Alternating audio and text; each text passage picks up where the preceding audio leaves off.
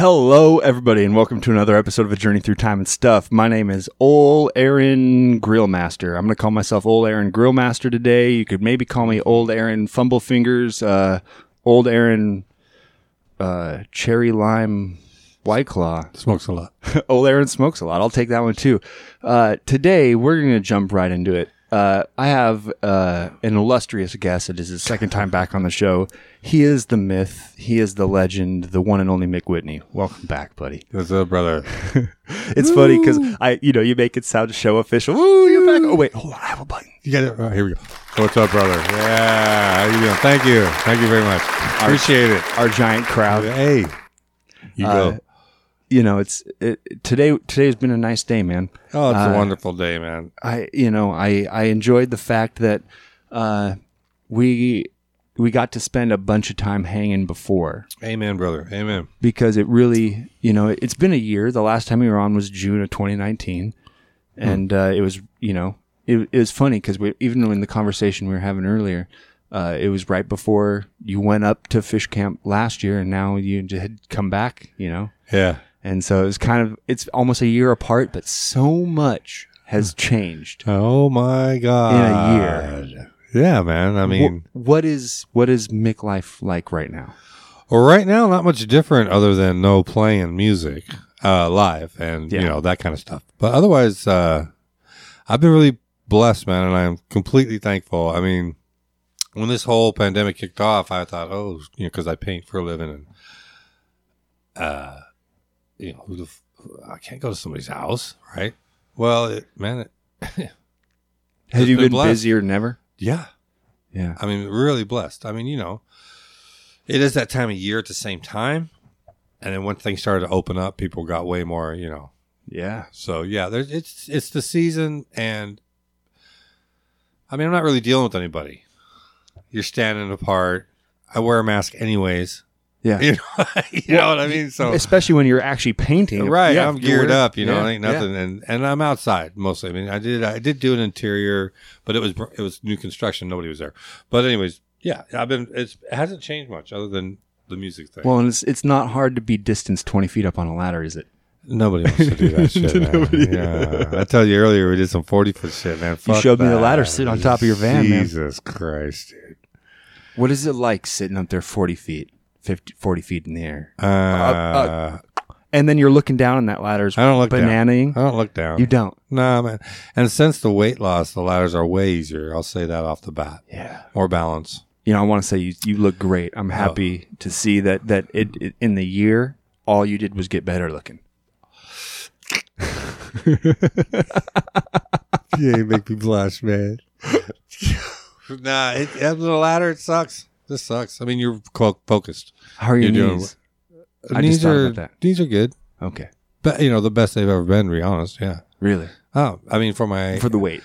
for what I'm doing, and because they, you know, don't uh, anybody that does that kind of, you know, on your feet all day, you know, you know, you bent over, you're whatever, Yeah. and it, you know, as you get older, you just, you got to keep moving after work. I find doing the yoga after work is the most beneficial. yeah. It feels better to get it done earlier in the day because Sure. then I feel accomplished all day, Right. and I have this weird like uh, if I don't do it because I have been working enough where sometimes I'm not doing it, but uh, after it, oh, it's just better. It doesn't ache as much. Inflammation is down. Mm-hmm. I let the joint go out. You're fine. We got more. Um, you're you're uh, yeah. I, I I, find I find when when something you know I get off work and I've had a hard day. I've been on my feet for nine hours on concrete plus everything else that's worse, yeah. You know.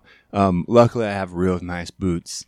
So dude. I just bought these Skechers with the uh, they're not steel toe, but I forget what they call it, composite, Composite toe, toe. waterproof. I have been like I've been like suction cup man on roofs. It's fucking awesome. Yeah, and the only thing is there I got the wide ones, right? So on the ladder on the ladder runs, I'm I'm like the shoes are hitting like I have to be careful. yeah. It's fun. but the, That's it's been amazing on my feet. Yeah. Man, that's Skechers, huh? Yeah, yeah. I have to from for my work. I got to wear leather boots just because oil. I work around a lot of oil, Yeah. and so if I don't, and, Dude, my old man was a mechanic. yeah, yeah. And you, I remember you told me the last time. Um, and Master. master mechanic was he? Mm, I got the old Chrysler awards. Fuck yeah. They're gold plated uh some kind of metric tools. The only cool thing I have from way back in the day that's at all plated, you can see on my hobby shelf right there next to the Rush cars and the Camaro model and all Uh-huh, that stuff. yeah. On the back, see that metal medallion on the back? Yep, that right there. That is from the Seattle Trade Tower. Sweet. Back in the six, eight, back in the late, no, sorry, it would have been late seventies, early eighties. My dad and his best friend were in the tower going to do something. I can't remember what they said they were doing, but my my namesake, my middle name is Otis. Ah, That is from an. Otis elevator. Pull that thing down. It is a giant brass medallion. That was in the floor. I put my glasses on. Yeah, that was in the floor of the elevator. It says Otis. That's that's badass, man. that's the original Otis elevator Oh, logo. on the elevator. Yep, sitting down in the bottom middle of the elevator. That's really cool. And my dad was with his best friend Otis. cool album cover. Isn't it kind of neat? If I was going to do something named Otis, Earth and and what is it? Earth to Ashes, Earth to Ashes. The album Lotus. maybe, man. And uh, so, so in the elevator back in the day, you know, there were no cameras back in the day. Yeah, yeah. pulled his knife out and fucking picked that out of the elevator Oh, in there. yeah, Kept it around, handed it to my dad. Otis is now dead, the guy I'm named after. Uh, he's now dead. You know, obviously he died before I was born, so that's why I got the name. But Yeah. I got ha- passed that down. That's, so that's awesome. That's the only cool thing I have from you know my dad back Oh in the man. Dad had a, also an award. They were a set of uh, punches. They're all gold plated. You know, obviously never used them. Mechanic punches. Yeah, Yeah. yeah, the real deal, and uh, yeah, all kinds of stuff. Wow. Yeah, That's so cool, man. I watched him sell so many. Tools you shit your pants on the tools he sold for moving from Alaska to Oregon. Oh, back after up Well, there. no, right? this was like early 2000s. yeah, you know? yeah, yeah. yeah. And they just wanted out because they were he was getting sick. But anyways, yeah. Man, that's Well, we immediately got off track. we did we did say right before we started Mick's like so do you have a structure to this or are we just gonna ramble all over the place uh no we yeah, that's how it works man that's how an Uh, actual best, conversation man. happens when you're having yeah, a real yeah. conversation you go from what's happening to needing to work boots to man, fathers brother, and the cherry lime. oh yeah and, oh, dude. Uh, newsflash. Add the cherry lime white claw. yeah if you're if you have a black cherry white claw and a lime white claw the natural lime just pour both of them together in one big cup with ice Yeah. add ice to it and it it is a delicious It's not bad. warm not day concoction to just kind Right. of you know lubricate um the whole time no man i'm glad i'm go over you, you know uh I, I. Tastes like bikinis and sunshine. it does taste like bikinis and sunshine well no we had a nice time you know before like back to you know um i'm so happy because because of you know of the pandemic of everything that's going on um you know we had we have band practices here now my band but other than that you know like like like you hinted to you it was funny you came over and you said is jason gonna be joining us Yeah.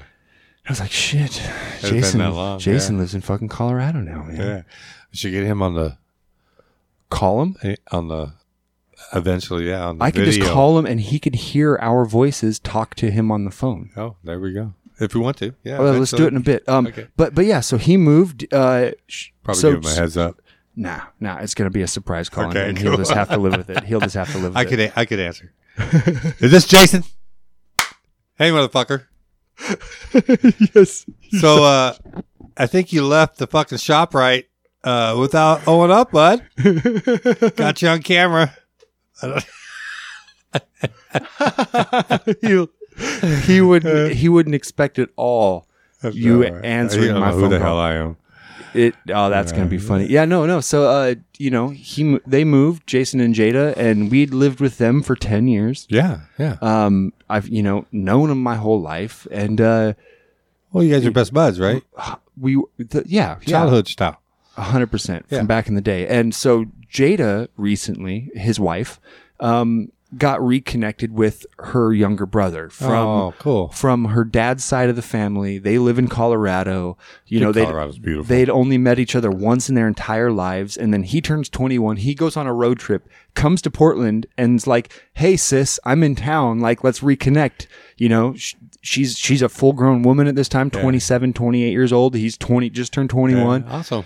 and you know it was just connection and it was undeniable that she had to go get to know that part of her family. They took a trip down there, met her grandparents and all this stuff and had this real good like family. Oh, You know, wow. she found a whole nother half of herself that she didn't know existed. Like you know, that's amazing, man. yeah, and so so they they went there, you know, and and Jason, you know, did what any husband loving other half of anybody would do. I don't want to tie it to just husbands, but any other half of a partnership like that would do is he go he recognized, hey, she moved here for me for music. Now I need to move with her for her family. You know, she moved here for fam- my family. I'm moving there for her family. And he's uh, he he's a drummer, singer, guitar player. He does it all, man. And- well, I know we're alive right now, but but uh, remind me to. I'll give you Jimmy's number. Okay. let him- and I don't know if they're near each other, but if they are, it'd be cool. Yeah, yeah, yeah. I mean, you know, so so he's down there. He's been working the whole time, and uh, unfortunately, you know, be, he moved there right at the beginning of a pandemic. So they basically moved into their apartment. Um, And then- they got a place. well, so they moved in with her brother in the apartment they had. They all got one together. wow. The, both couples, him, uh, Jason and Jada, and then uh, her brother, his girl, and their baby. They just had a Wow, baby. on. And so they all, you know, they got a place. They're all living there, but they didn't get to do a lot, man. You know, they they've really been isolated down there. They haven't got to Well, they're check out the state family. they're in. Yes, that is yeah, exactly. No, no, they really that So that's close. truth, man. yeah. Um, and uh, yeah, so but but it's been tough, man. It's you can see, you know, we're in a different room that the podcast is in now, and well, this is way better. and and uh, it I had to kind of turn it into something that felt the same but illustrated kind of me and this needs to be Aaron's your fucking podcast, brother. yeah yeah and and Way to go, Jason. Way to bell, bro.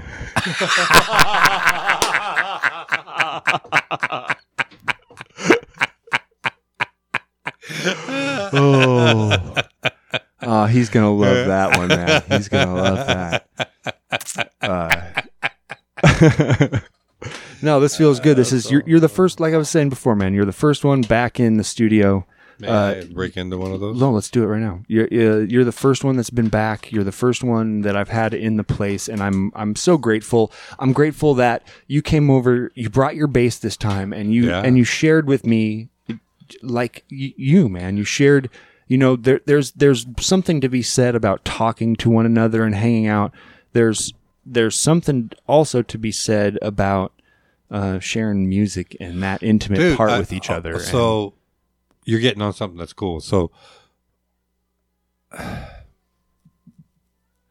when I was young and I graduated high school, I went to MI after high school. yeah, And, you know, you're surrounded by, in those days, I, I know they opened up more stuff, but in those days it was, you know, basically bass players, drummers, and guitar players. And there obviously was, there'll be some of this left. And then, uh, uh, I never experienced. There was a few dudes because sitting in a room of just bass players, and most of them you feel like are better than you because I was like 19. yeah, I didn't know what I had. I knew I could play, but right. uh, there was uh, most. I mean, I sat next to this guy, man, and he was going to MI because he was burnt out on medical college. So Sure. his vacation, instead of like going home or whatever, he went to another school where they cram you full of information because MI is not like you don't get like you know I gra- you can say I graduated from MI whatever, but it's not like credited. You know, it's Yeah. not like a something collegey or something. Right. Uh, but they cram you. It was the first time I ever came across like meditation classes and stuff they offer the students because there's so much information. Yeah.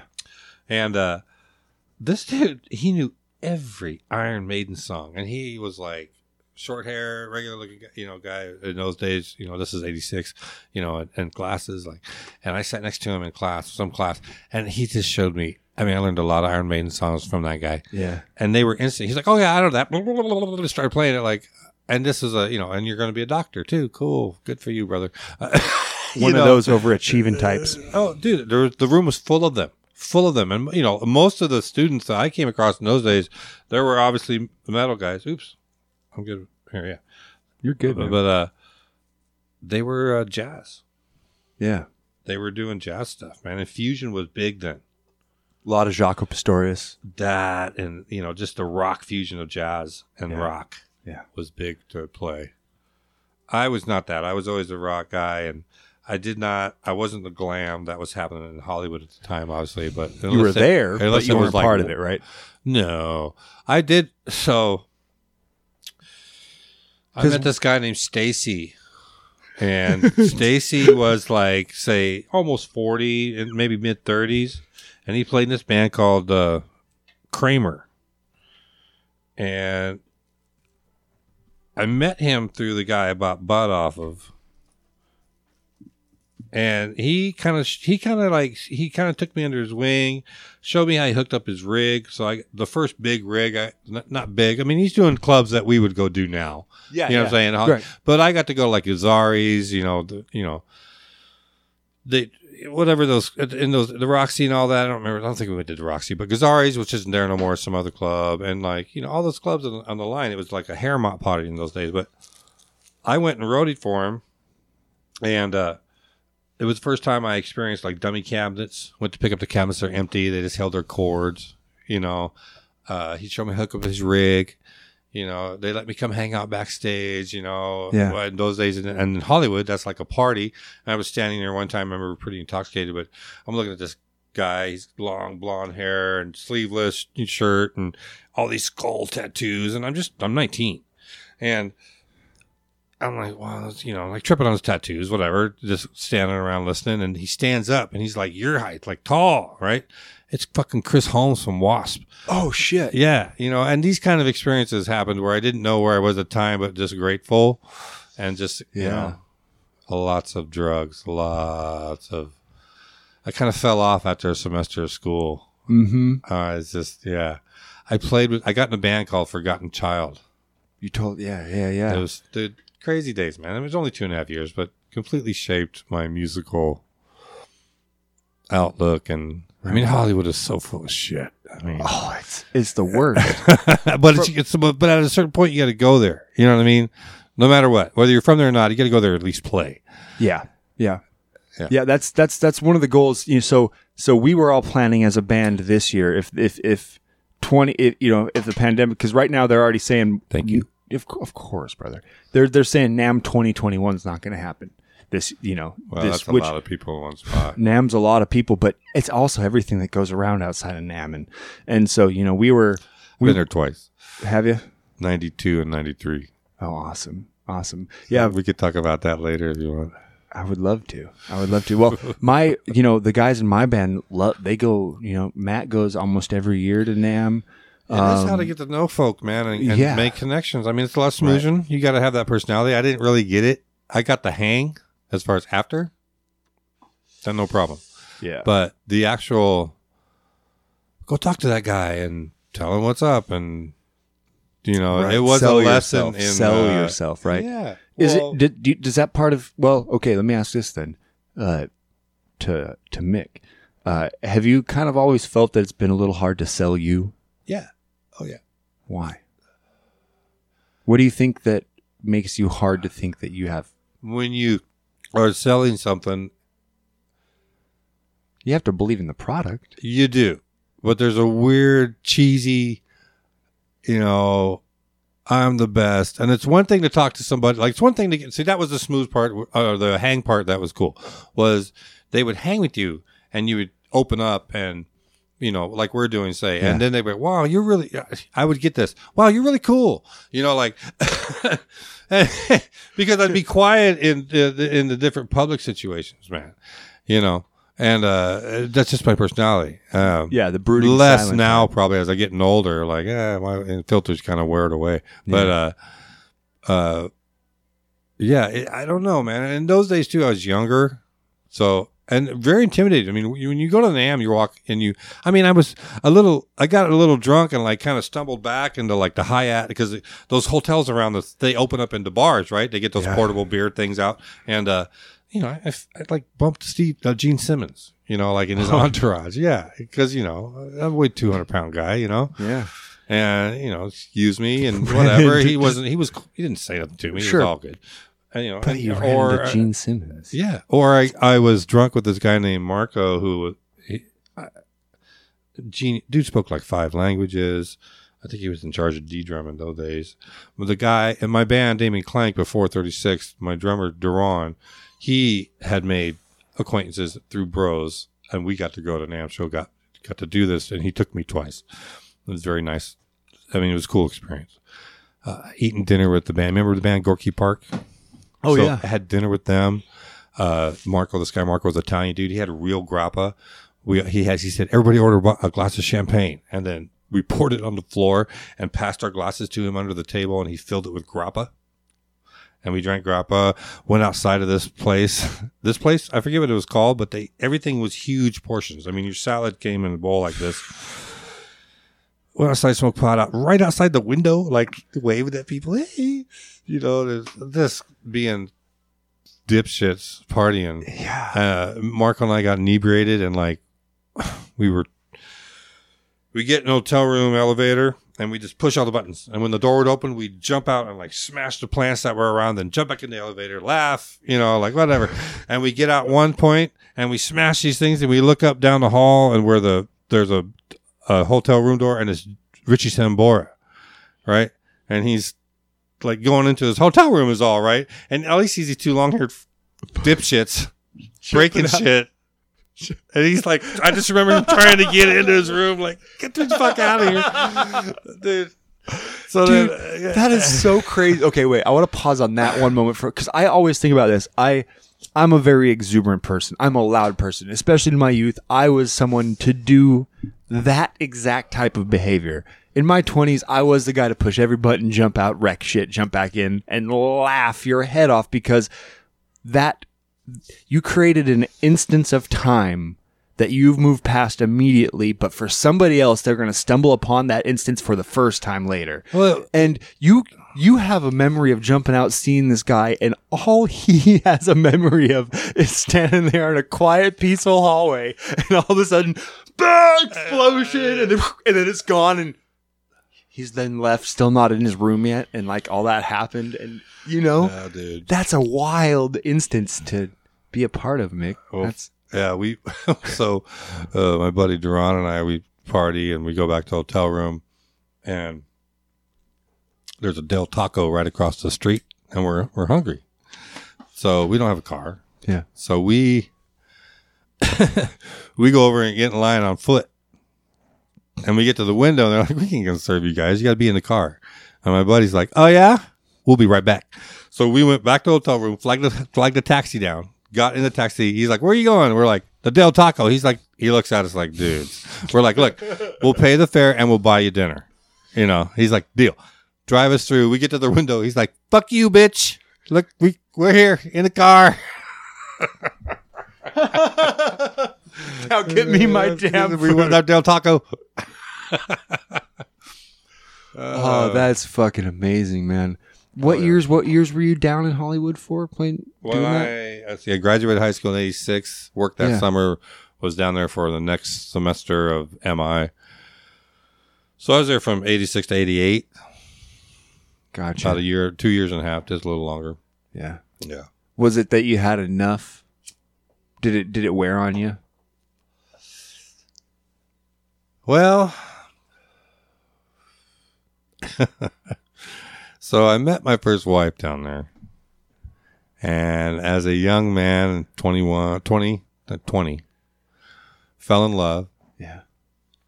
That's one 20 year old does. Like, just, you know, head over heels and got her pregnant. Good job. Or, yeah, you know. And then when that happened, she went, she was from Syracuse and she went back. She had also called my folks on me, told them I was slamming dope, which I was Mm. doing at the time. A lot of cocaine. Yeah. Uh, still holding down a job sometimes. Hell of a drug. And, and just starting to dabble in heroin as well. Oof. And once my folks, that kind of killed me because I was close to my folks. Uh, so she goes back to Syracuse. Uh, I flew back to Alaska. Hmm. Uh, I was home for probably one or two days, and my dad was getting ready to go moose hunting, and he took me with him. So I kicked whatever I had. I had a quarter ounce of Thai bud that I took with me. Flew with it in those days. Yeah.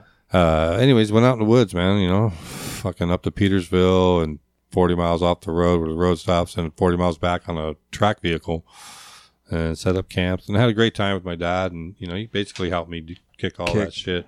I mean, you know, Yeah. I've dabbled here and there through the years, but nothing like that. That was Well, like, well, uh, I mean- I mean, that's all I did. Uh, as far as I would work for the weekend, but the weekend wasn't just drinking. Right. It was hard. Yeah, Yeah. and sometimes it went for like a week. You know, What are the week long weekends? Uh, yeah, and then you know, and then we wouldn't do nothing for a while, and then I'll we'd gather money, and so it wasn't. We weren't like, we didn't get heavy enough yet right. to, but it was bad enough. And you reckon? Did you recognize it too? Were you seeing it yourself, sitting there in the time, recognizing it, or were you caught up in just how fucking fun it was? Because I, I know I see your face. You're you're smiling because you're going, like, yeah, it was I, bad. I had no worries in those days, uh, for the most part. yeah, I mean, no, no kids, no. Uh, you know, my folks did help me out, but I had gotten a, like a student loan that, and I had budgeted out, and, and I worked. I, I did side jobs. I didn't like. There were low times, obviously. Whatever, gave blood, borrowed, went to the food bank, all kinds of shit. But uh,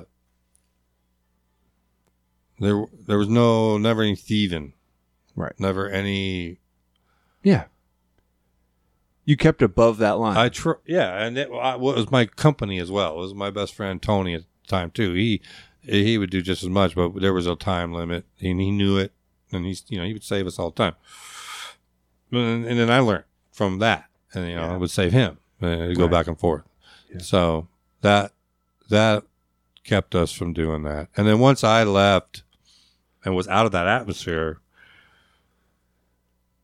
even if I wanted to go do something, I didn't know. I'm sure I could have found it, obviously, but I mean, even if I wanted, I to have to. You'd have to go. You'd have to do go ask strangers, and you know, it's one thing to ask somebody for weed, but it's another thing to ask them for cocaine or heroin or something. Fuck yeah. So, anyways, yeah, that was a yeah, that was a deep thing. So yeah, I I went back to Alaska. We did the moose hunt thing. Came back, and then I worked all summer, and I flew to Syracuse, and we got you know we got married there, and then tried to make it there. Lasted the summer, and hit my folks up for rent to help with rent. And my dad was like, "I'll pay your rent once, or you fly back to Alaska." And I knew if I went back to Alaska, I could work and, and eventually work out, and that's what we did. All uh, right. Yeah. Wow. Holy shit. It, it- here's what's here's what's kind of blowing my mind a little, buddy, is we f- I feel man, you you this is always hard to put into words. It's like you you've had a bunch of lives. It's funny you say that because the gal today when I did the power wash, uh, we were just talking about whatever. And I was telling her about music and moving to Oregon and stuff. She's like, "Wow, you uh, you've had quite the life."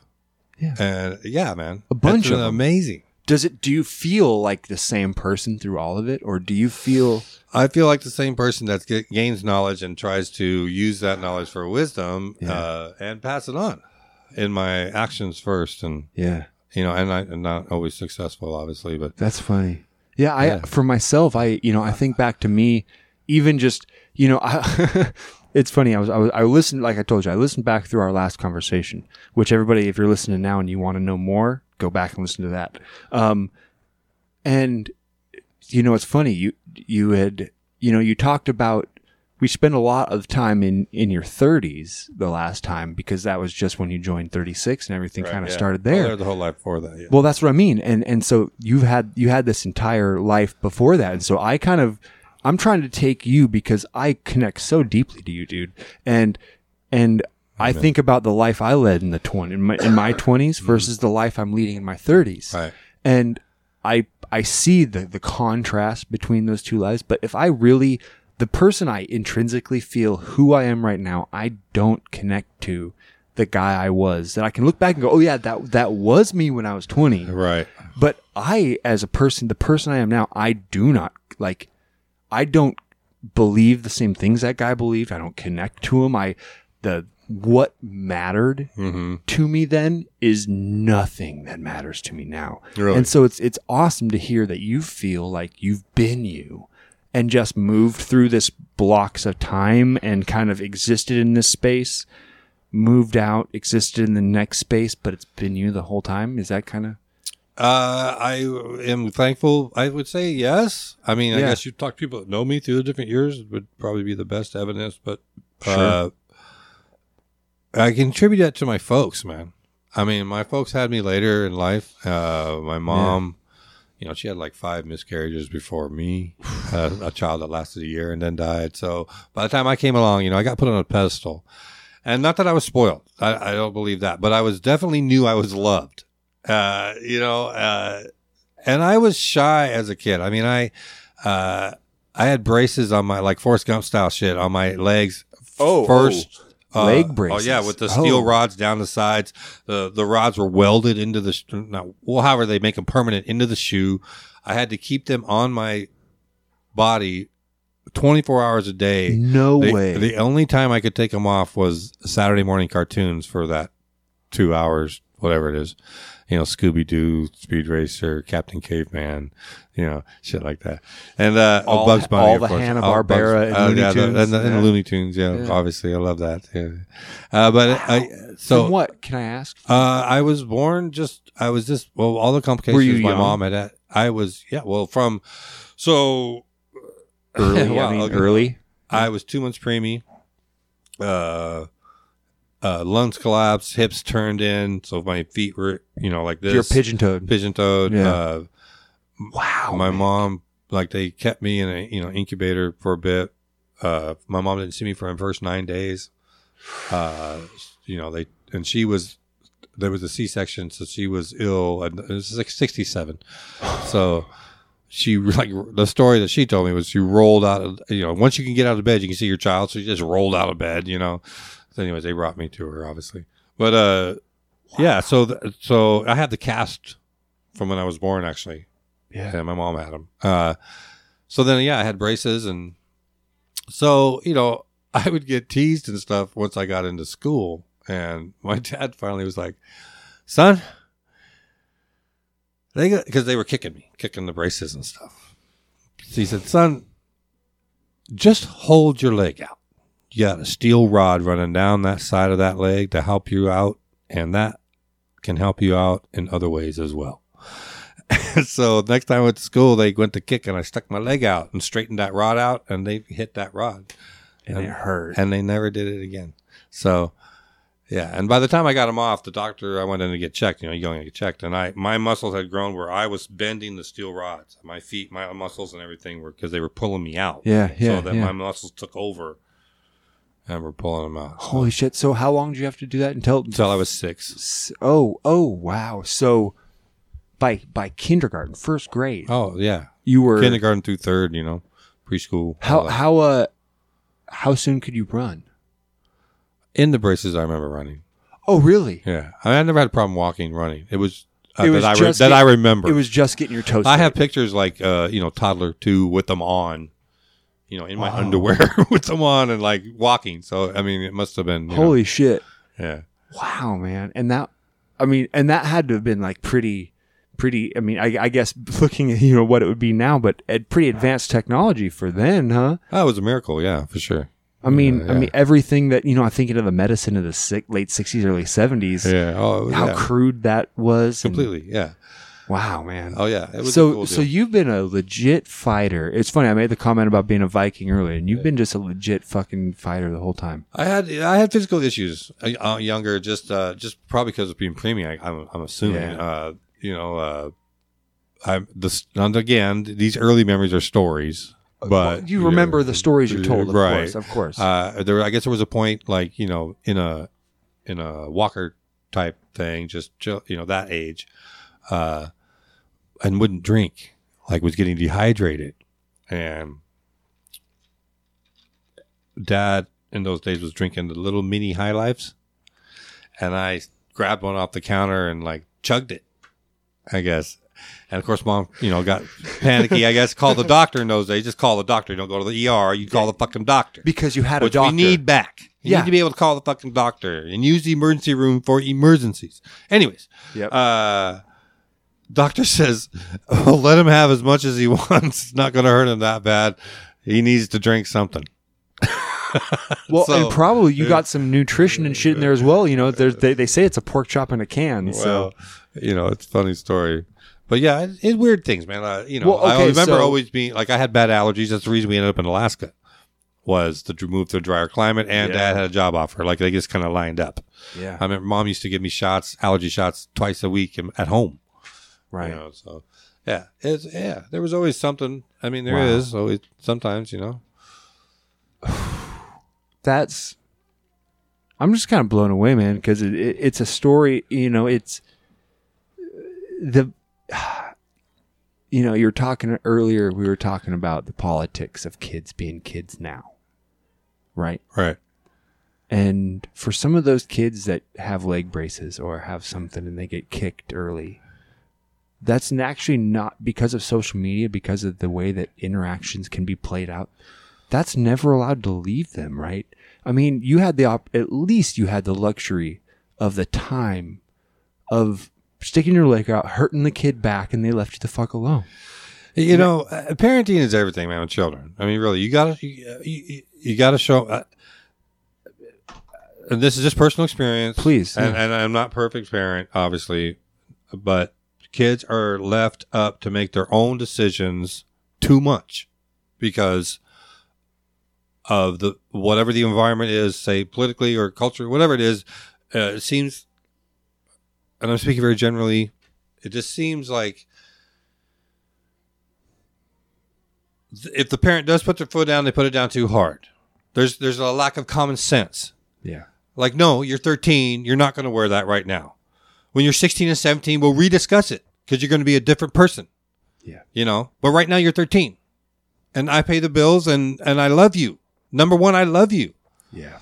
And when they, you know, I know there are been instances where kids put up like an incredible fight of like threatening cho- parents to go to court and calling the cops and abuse and things like this. And like, there, as a parent, even if I get frustrated, at the end of the day, what am I doing wrong?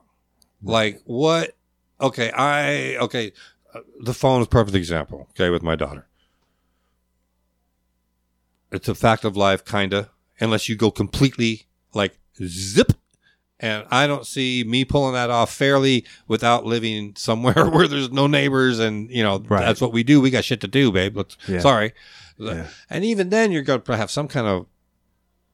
I mean, unless you really cut it off, like you go do what what people do. And I, That's to be tough. honest, I, It's yeah, tough. and, and you're you know you're working to live, which is not a bad deal either. But so there's this weird. I I relate it to my folks, to be honest with you, which is what you should be doing. I think if, and I'm just blessed. My I'm grateful for my upbringing. Like I cannot say Yeah. enough about my parents. Uh, you, I cannot imagine what they thought because they were a product of post World War II. My dad was a Korean vet, right? So then their son, who is sick in the beginning, right, and then becomes a teenager, falls in love with rock and roll music, and starts growing his hair. You know, starts cutting all the sleeves off his shirt. Uh, he starts wearing fucking gauntlets of metal. Eventually, you know, and this all happens in the span of like four. You know, it happens quick Yeah. and uh, I I always kept my grades. I, I was like a three point five, you know, right in there. Uh, did my chores, you know. If dad needed help, I, like I did those things. Uh, even though I would be like, you know, eventually going out and, and drinking with friends on the weekends or you know, dabbling in pot, whatever. But there was always this. I didn't want to disappoint them because I did do stupid shit that disappointed them. But uh, oh god, I lost my train of thought. Oh, oh, th- oh, I'm relating. Okay, Yeah, So, relating anyways, I cannot imagine what they thought, you know, in their head. So I use that with my daughter. Like, you know, I know it's just a phone, but there is a media thing that everybody's connected, and it's cool. To, I get it. You know, I wanted a leather jacket. She wants to look at TikTok. Uh, uh, the only solution I've really found is time limit and Yeah. constant uh, vigilance and like not bugging, but like okay, uh, time to get up and uh, do this, you know, or whatever. Uh, you know, Yeah. go for a walk or get your chores done. Definitely, uh, time to draw, read. Yeah. Uh, let's. I, oh, about she can sing, and I'm have- always asking her to jam. And Yeah. man, if my dad would have asked me to jam when I was a kid, dude, Could you imagine the fucking hard on you would've got right away? You know, I don't know if I get a hard on, but I would be excited. But like, you know, I wish.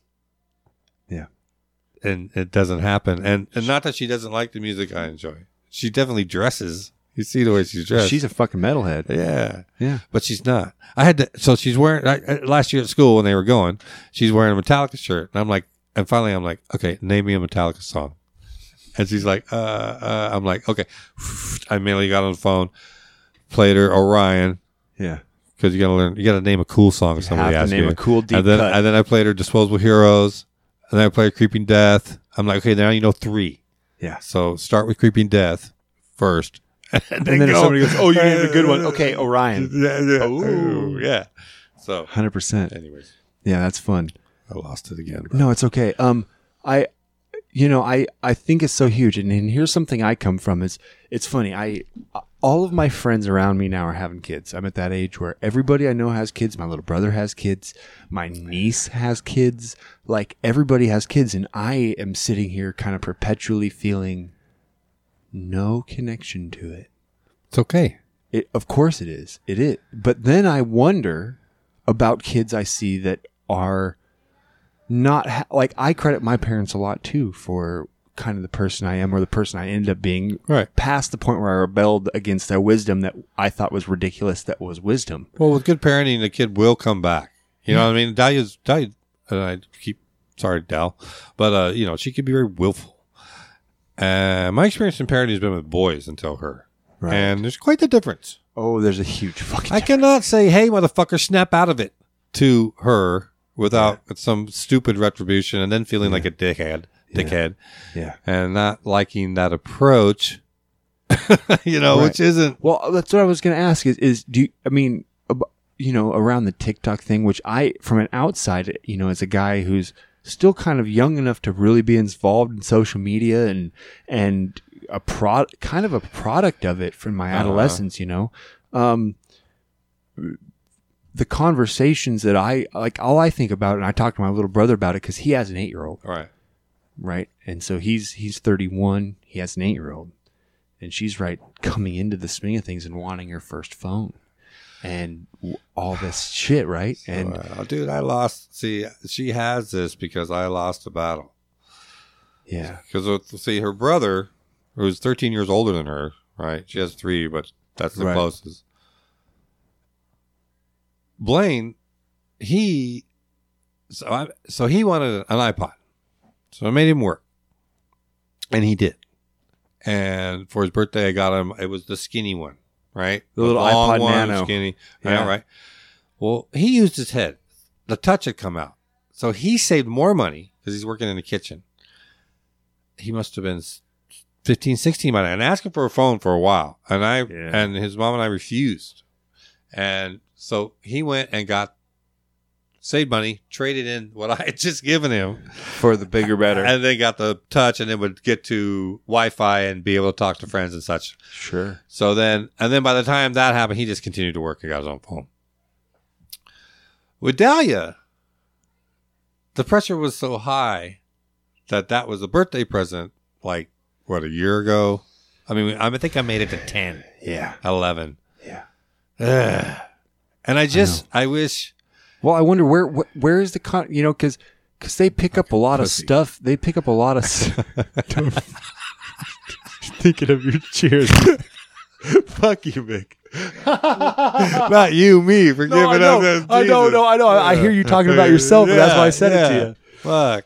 Um, so w- you know it's it's kind of the unadulterated stream of information that is just kind of coming in and if somebody is on a video it's a lot easier to think it's real because it's on a fucking video well, right this is the problem. is there are are you having conversations about what is reality what is real Oh, totally, all the time. Yeah. And, and to be honest, man, all, all my kids, but Dahlia especially is like she's a, she's too smart So, like at a certain point, whatever line she wants to say, if she's trying to bullshit, it, it's like you know, I look her in the eyes, be like, "Knock your crap off." And and if she's talking about something, say online, I'm like, "Show me," and that's the key. What are you watching? Yeah. That's a lot of you know. a lot- That's a lot of it. I look over her shoulder, especially when she's got like, a, say, friends over for the night or something. Which, I mean, it has that you know, obviously Right. pandemic, whatever. But anyways, when that would go down, What are what, they all what, watching what are you looking at? Yeah. And no, you're not going to talk that way here because swearing has come into the picture. And to be honest, you know, I have a, I have a my own opinions about that. There's other words I wish you wouldn't say other than f- some of the swear words. But at the same time, you're 12. Like you know, But but, uh, but think about. I, I, you know, I mean, Did you use fuck? You said fuck when you were twelve. around sixth my grader? kids, around around other friends, Yeah. you know, uh, but never around my folks. Right. I didn't, know I didn't meant, use the S word until I was an adult around my folks. Oh really? Oh, dude. Oh. I I take that back. Uh, when I was 16, you know, my first girlfriend, blah blah blah, shit happened. I was mom said something, you know, to the tone of get over it, and uh, and, and then uh, I told her to fuck you, and dad dad put his hand on my shoulder, and Mm. my dad never ever struck me, right? That's the closest he came, and just with his hand on his shoulder, I didn't want to push anything else. Uh, I, that is, Yeah. dude. Okay, let me tell you what. Of knowing all of my friends, older friends, you know, people raised in the seventies and eighties, especially kind of in Alaska, or in the not the city. it- It is so rare for me to find somebody that didn't want to fight their dad. Did you ever want to fight him? Nah, man, no, That is so huge, Mick. Because no. Uh, that's huge. my dad was like. Uh, makes me jealous, to be honest. So my dad, you know, he had a marriage before my mom, so he had kids Yeah. that he never got to see, and he left. Uh, they were from Oregon. Uh, we lived in uh, Lakewood, outside of Tacoma, before we moved to Alaska. So I was born in Providence. Mom, four months old, mom moved back. My grandfather homesteaded in Lakewood, in, in post World War II.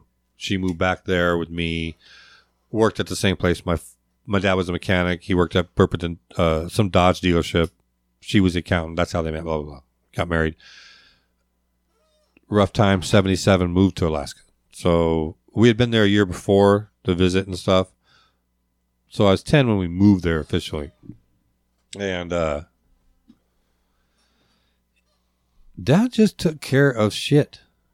Man, you know he was a he could listen to a car and diagnose it before the computer chip really took over. Yeah. Uh, he fig he like had an engineer part to him, but didn't have schooling for. It. He could make shit. I mean, he had this fucking. So he worked at Fort Rich, you know, and they'd be throwing away shit, and he'd be able to get it somehow. And there was this huge, like ten man army tent. That, that's what he would use for hunting because he had buddies with him, and he out of sheets of metal and shit, he built a heater for the fucking tent that sat outside the tent and ran off of propane and this because you know you know it gets in September and you're hunting Yeah. you wake up to snow dude you in your underwear in this fucking thing because it's so fucking hot. And it's just an old army burlap tent. Or army burlap tent. He's got it Yeah. protected going into the tent. He's and he just made it. He just looked around at what he had and made it. And like you know he was that kind of guy. And he you know he obviously fish hunt you know all that shit. I mean he had a you know what a weasel is? A track vehicle? Oh yeah, yeah, yeah, yeah. okay he had so when i was a kid when we first moved to alaska you know we i remember i remember there was a year we never had any uh, real milk it was always powdered milk Mhm. and we had a lot of uh,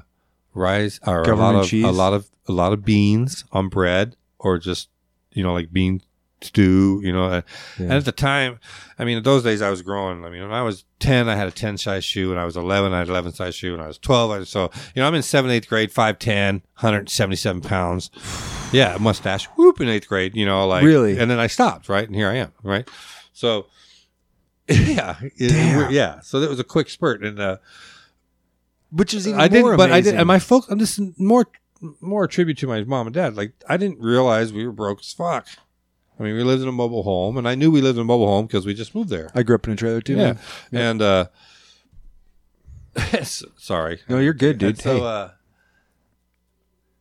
I forget what I'm talking about again. Um, Grew up kids. Uh, what were we, fuck? We were just talking about. Uh, oh, dads. yeah. Oh, anyways, so oh, the weasel. That's right. So the Yeah. weasel. So dad,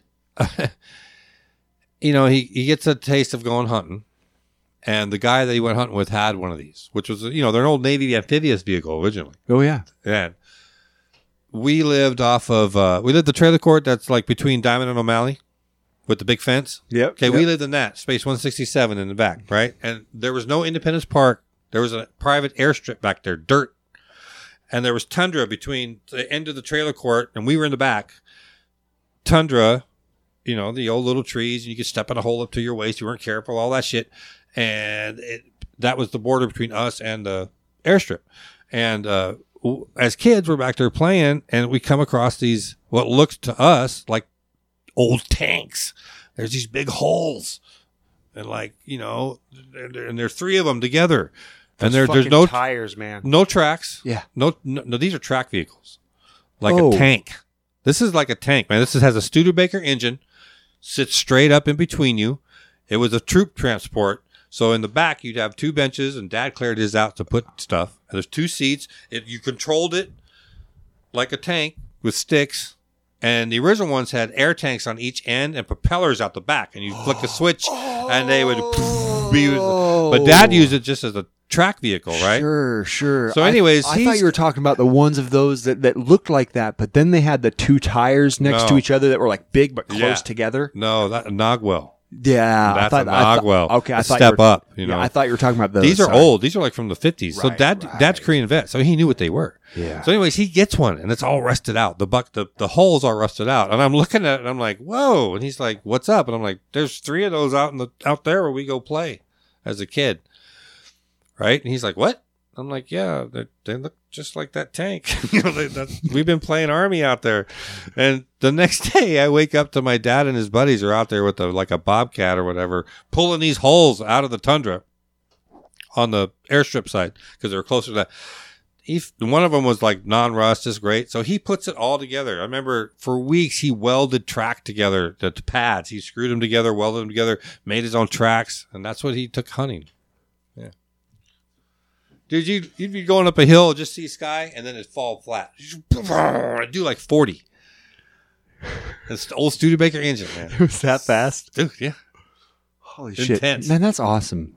That is so huge, man. And you know, I think that's something that that that I see in you that I think your daughter will benefit from, man. Is is uh, it, it, you know, having someone who who lives by the word they speak. Oh, you have to, man. It's gonna, you know, it's it's. Uh, look, you got to die when you die, right? I die, you Yeah. know, Jimi Hendrix. You know what I'm saying? So, do your. I mean, just I was do listen, your I, best. I was listening to a podcast the other day. Joe Rogan, Mike Tyson was back on Joe Rogan's podcast. Did you are you you a fan of Mike Tyson? I, I, I just like Joe Rogan. Yeah, me too. Um, but Tyson was back on, uh, and he's getting ready to f- fight. He's training again. To Have fight- you seen To fight, uh, what's his name? The bit uh, the ear. Roy off. Jones Jr.? No, no, no, no. He's fighting Roy Jones Jr. Say what? That's how much I pay attention. Mike- wow, well, that should be crazy. Mike Tyson and Roy, Roy, Roy Jones Jr. are fighting in November, and there's video That's out like there. Babe Ruth and Cy Young, man. I know. I know. But he's on there and he's talking and and he's just a monster again. You can see it in his fucking face that Mike Tyson is he's thick, but he's thin and like he's just he's fighting and, and he gave it up for so long he doesn't smoke weed anymore. He gave up weed for fighting. He used to smoke weed and fight back in the day. Yeah. No, he's he's in his like fifties minds. He's fifty four. Oh, he's And my he's- age, yeah. and he's in the mindset of just becoming an old man killer now, right? And he goes, everyone, he's saying this to Rogan, everyone is one breath away from death. I'm going to use every breath I have. Yeah. And I heard that. I heard Mike Tyson, the fucking Mike Tyson, Yeah. say, everyone is one breath away. And I went, It's true, man. holy shit, yeah, because there, oh, there will, that's my, this fucking computer always makes that noise. And, and it's, I, I, I, I carry around similar thoughts to that. I like this, But- man. It's from Kingdom of Heaven, the movie. I fucking love that movie. Yeah. So when Balian gets to Jerusalem and he meets Professor Lupin, right? Yeah. And Professor Lupin character says to him, So how do you find religion? And he says, or how do you find Jerusalem? And he says, I have lost Balian says I've lost the will of God or something like that. Like I cannot find God, you know, even at the cross and blah blah blah. Yep. And Professor Lupin's character says, I put no stock in religion. I have seen the lunacy of every fanatic be called the will of God. What God desires is here your head and here your heart. And every day, in every decision you make, you will be a good man or you won't. Yeah. Yeah. Oh, fuck you, computer. That's that's so huge. That's so huge. There was a um an episode. Hold on. Where is this guy's name? What is? Fuck, I have to piss too. Well, go piss. I will. There was this fucking guy I wanted to tell you about. Fuck what is his guy. name? Dio. The punk rocker. Oh, this guy right here, Diogenes. So there was Excuse you. an ancient Greek philosopher, more of a Stoic. Okay, his name was Diogenes, Huh. and and he was a study, but he was this weird guy. He was like, he was known as the punk I should rocker. have went to the weed store. He was like the punk rocker of ancient Greece. Okay, Oh, okay. and and meaning that he was around at the time of Socrates and Plato, oh, wow. and he was around at that time, but he lived without ownership. He didn't shower. He just lived on the street. He would rather eat in the street with dogs than at tables with people.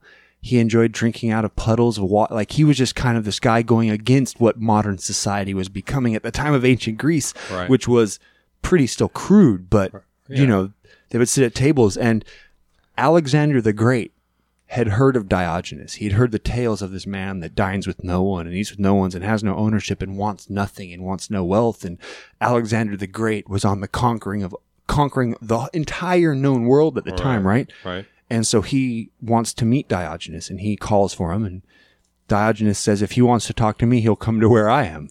Mm. No one will come. I won't go to Alexander. And so Alexander the Great comes to meet him one day and he's laying there on the ground basking in the sun, no nothing to do but just lay in the sun and he comes up and he says, "Hey, I've heard of you. You're Diogenes. I'm Alexander the Great. I've, you know, I, I, I wonder as a man with nothing that seems so happy, and I am a man with seemingly everything, and I am also happy.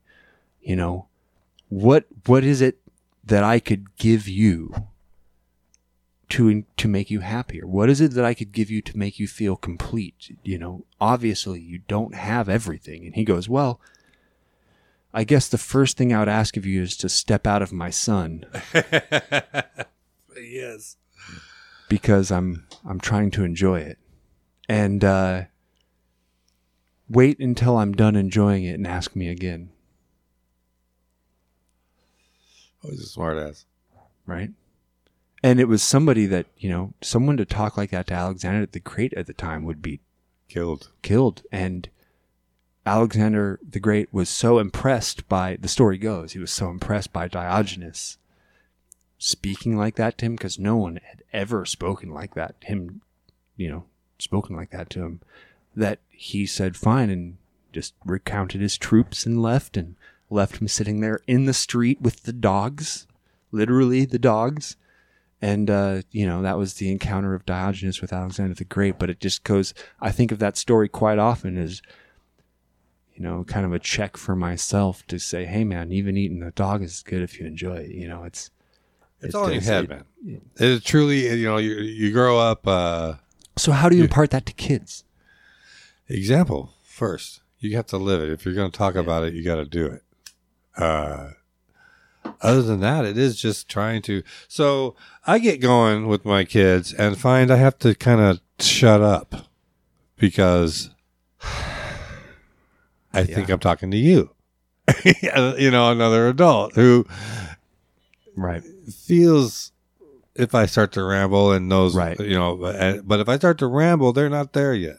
They're Uh-huh. not, and I don't mean that maybe I shouldn't ramble, but Yeah. you can go too much. Yeah. Okay, this you know you wanna you wanna put the fence up and you wanna let them go to the fence, but you wanna move the fence at the same time, uh, and you wanna recognize that you know every everybody's different. Every kid is different.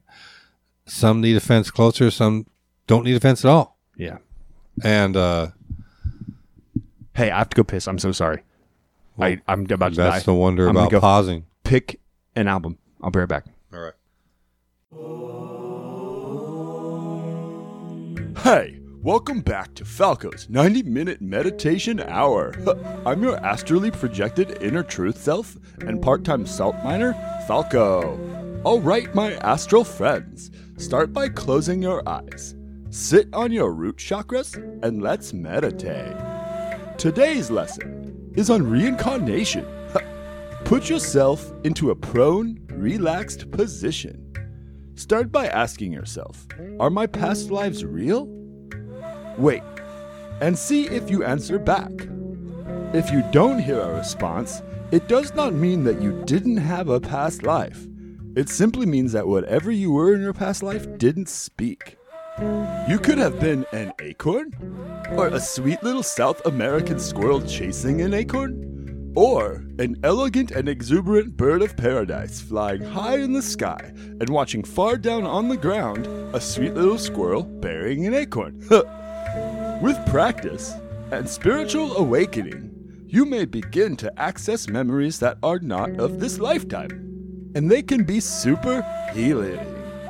I have recognized in myself the memories of my past life as a thistle, nestled sweetly in the tufted expanse of peat moss, in an ancient bog in the desolate stretches of northern Siberia, slowly eaten and passed through the digestive tract. Whoa! It looks like we've done it again, friends! Well, I hope that you all live your past lives and future ones exactly like you want. Hare Krishna!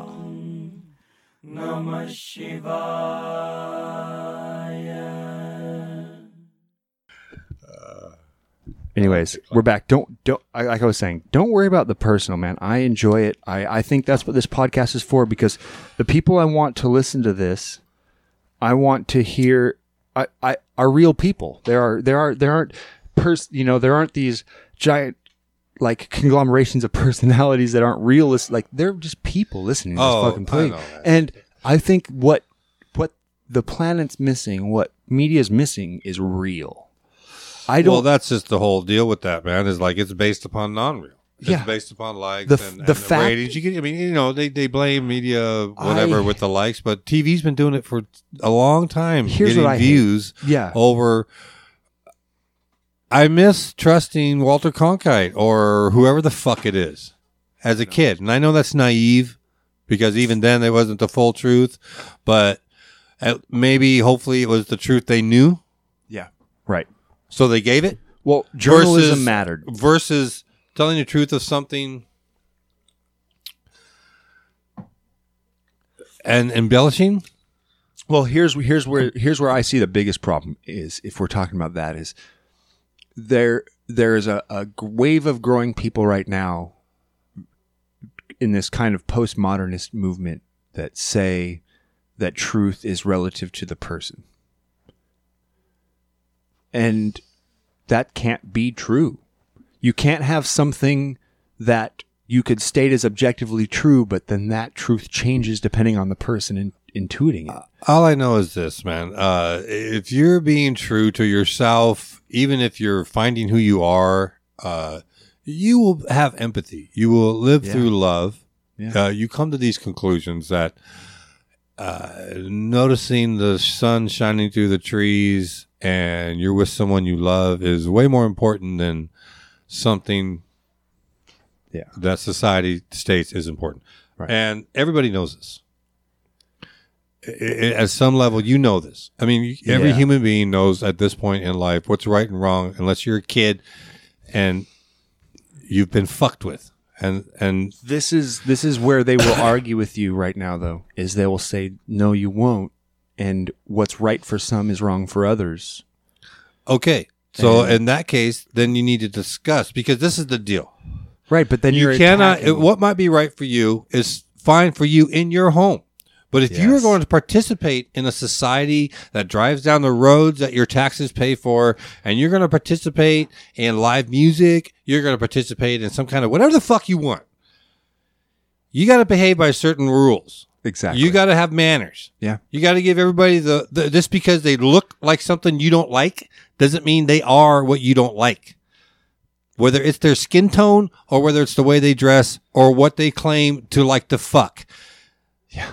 And they can And, fuck, and, and, they and you can fuck anything. whoever the fuck you want. Yeah. As long as you don't hurt no one. And it's consensual. Everybody knows that. That's that's not Well- we don't live in a Viking society where we're ruthless crusaders and that's what we know. And I have slaves and I'll fuck you when I want and this kind of thing. You know, th- I don't know it's extremes and I'm No, but that talking, exists. No, but no, no, you're but- not. You're not because that exists right now in other parts of this planet. It does. right now. So this is the problem. People you you But here's what they'll say to you, Mick: is I okay? First of all, I agree with everything you said. There is a larger construct of the people that we have to think about before the individual thing we want for ourselves. What we have in our house is what we have in our house. It's for us. But that's why it's every- your house. Right, but then the group matters more. And right now, what people will argue tooth and nail is that no, my individual rights matter more than the group. I won't wear the fucking mask. I'll do what I, I it's, it's all of that stuff that is the counterintuitive. Everyone has their own truth, and no one, there's no bigger truth. And the the the, the thing is, is that is a that is in opposition to society. That is opposition to solidarity. Well, this is the problem that people take the you know you're cooperating with society and then they push it too far like everybody you know like this instead of getting a balance right. right okay you can look at it this way it's a lot easier getting through life with both hands yeah. right it's a lot easier to have a left and a right than it is to have just one Yeah. and not that you can't get by i'm not saying anything about uh, uh, people with Yeah, you're not being an with ableist. unfortunate. No, Right. it's not what I mean. I- They should. So what that means, in my mind, and I am not very political. I'm sorry, I don't have a lot of knowledge, so I don't mean I'm to not speak out about- of tune. well, hey. I, I, I, you know what I'm saying? I'm just want to for yes. people listening. That's all. Well, I Uh, but what I'm getting at is the population of our planet is not going to slow down. And we can accept these new technologies that pop up in an instant. But we can't accept new people that pop up, whether they've been there for centuries and we just didn't give them the right or the consideration. So yeah. if we're not everybody that believes that everybody that wants to be un, you know not racist everybody that wants to love and everything you got to do it every day uh, starting with your home and then branch out And it's and that's and i and if you feel the in- inclination to go protest and do that stuff because the, the racial uh, inequalities that have existed for centuries are at our forefront in our new society, then fucking yeah, go do that. But what I'm getting at is, uh, we cannot exist on this planet without being able to get along. agreed. And If you can't get over a person's skin color, uh, like of music, uh, uh, uh, sexual, whatever, uh, just who they say of that, they who are. they are, who they say they are. then don't. That's fine. yeah. Don't don't worry about it. But if they do the job that needs to be filled that is next to you, get the fuck over it. Yeah. You know, like you don't have to like who is next to you, but you can treat them with respect because they breathe in. And I guarantee you, we go around this world and cut every motherfucker open and we all bleed red. Yep. So if you can't start there, what the fuck? Right. And and while we're doing this, just I mean, again, sorry if I'm speaking weirdly, but Be it exactly. Yeah. people who believe our president supports Christian stuff, you are not reading the same book I grew up with. I am sorry. Yep. But you are not. What the fuck? I mean, support whoever the fuck you want. But what? It's atrocious. It is. It is you. I mean that. I grew up Christian. I don't go to church, but Christianity and and what I learned led me to my spiritual beliefs now. Right. And I believe you call God, Buddha, whatever the fuck you want. It is the universe, and we are expanding at the same rate, and you can be a part of it or you can fight it. And part of this expansion is getting over what a person fucking looks like or who they want to be with and getting down to what their character is. Are you helping our village? Yeah. Because everybody's different.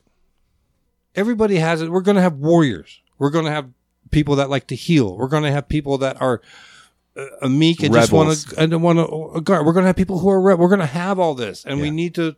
I don't know how it is, man. I don't have the answers, but Well, for God's sake, you know what? At a certain point, we need to agree to disagree, and I don't mean be passive and like giving up No, rights, it's but not. but It- you need. Here's what it needs is. to happen. Here's or, here's where I see. I, it's just a sci-fi film with destruction coming to reality. I think I don't have all the answers either, but I think the very first step in all of this is starting with a recognition that everyone is human. There is no divisions to what it means to be a human. There are not better or less better humans. From the onset, you have to go to character to be able to talk about a person. You can have you can have qualities of the character of a human that are worse than other qualities of character of another human. Totally. But as a person, as a human being, there is no one that is worse or better at being a human than all, every human. There are 8 billion humans on the planet right now. And there is no one who isn't not, there's not a person on the planet who's only 90% human. And then there's someone else who's 110% human. No, motherfuckers, we're all human. Start there. Start there. And then go to the quality of the character of the person that what they portray, what they want to be. Well, this is the problem as well. So, say we get full equality, Dreamland, right? Then you need the motherfuckers that get equality, everyone, to hold up their end. Yeah. To be responsible for Right. their lives and not.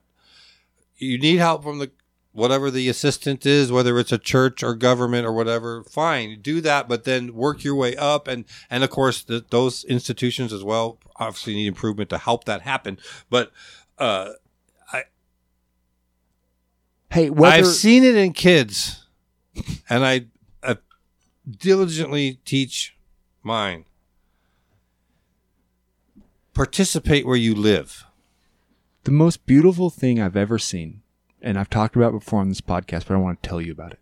Down at the end of my street, on one side of the street is this little this this beautiful couple, and they have a little black girl. And then on the other side of the street is two grandparents raising a little daughter, a little uh, their granddaughter, and she's white. And those two kids almost every day get in one of their, and it alternates. They both have little power wheels. One of them is a little pink mm-hmm. Cadillac Escalade, and the other one is some other little thing, a Jeep Right. or something like that. And the two of those girls, almost every day, come across the street, they play with each other, and they get in that little car, arms around each other, laughing, hair in the wind, and drive up and down our street. Almost every day. Yeah, man. It's And never- that- there is, that is exactly what it means to be a human yeah, and a, a humanist to to only love a person because they're a person and and if i don't think listen to me it doesn't make sense to have to have someone else to tell you that that's what you need yeah. I mean, people who Peop- do bad stuff, man, they're shown it.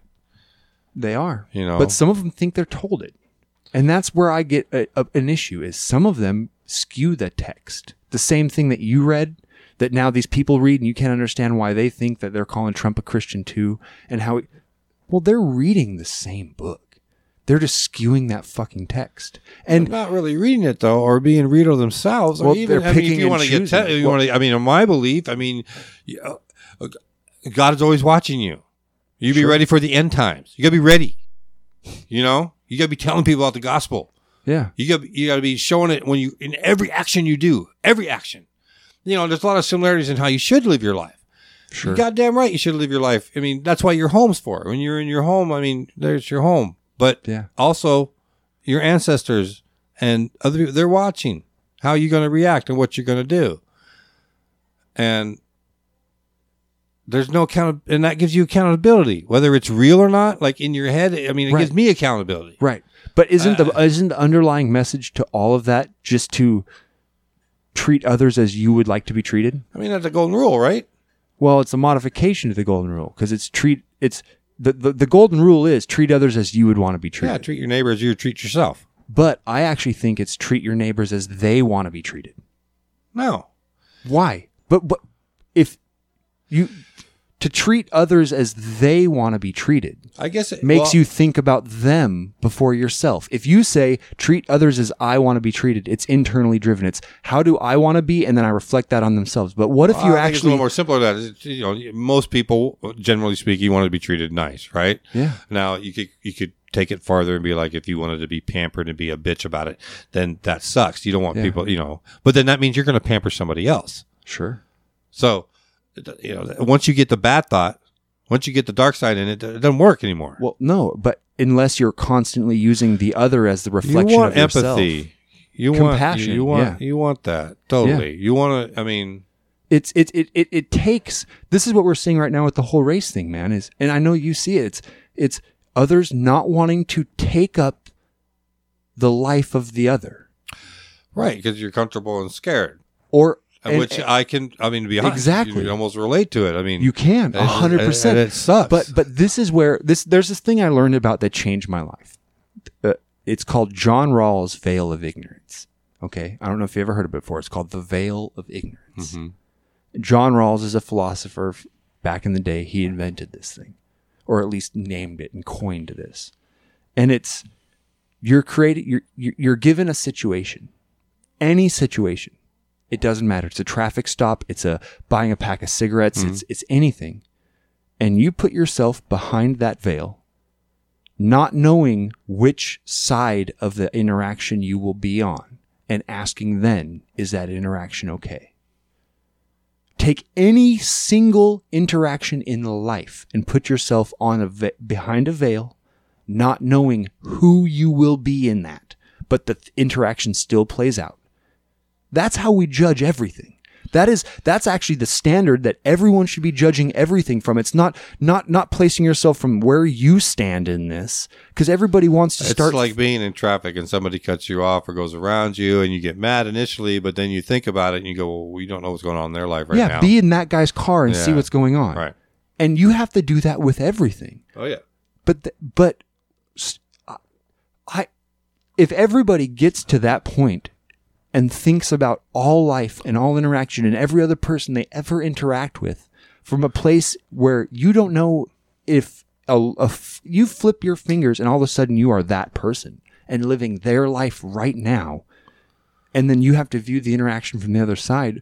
It it it, it creates an inevitable layer of compassion that I don't think many people want to think about because it's painful. It hurts. That type of interaction. Well, anything uncomfortable, nobody wants to really deal with, right?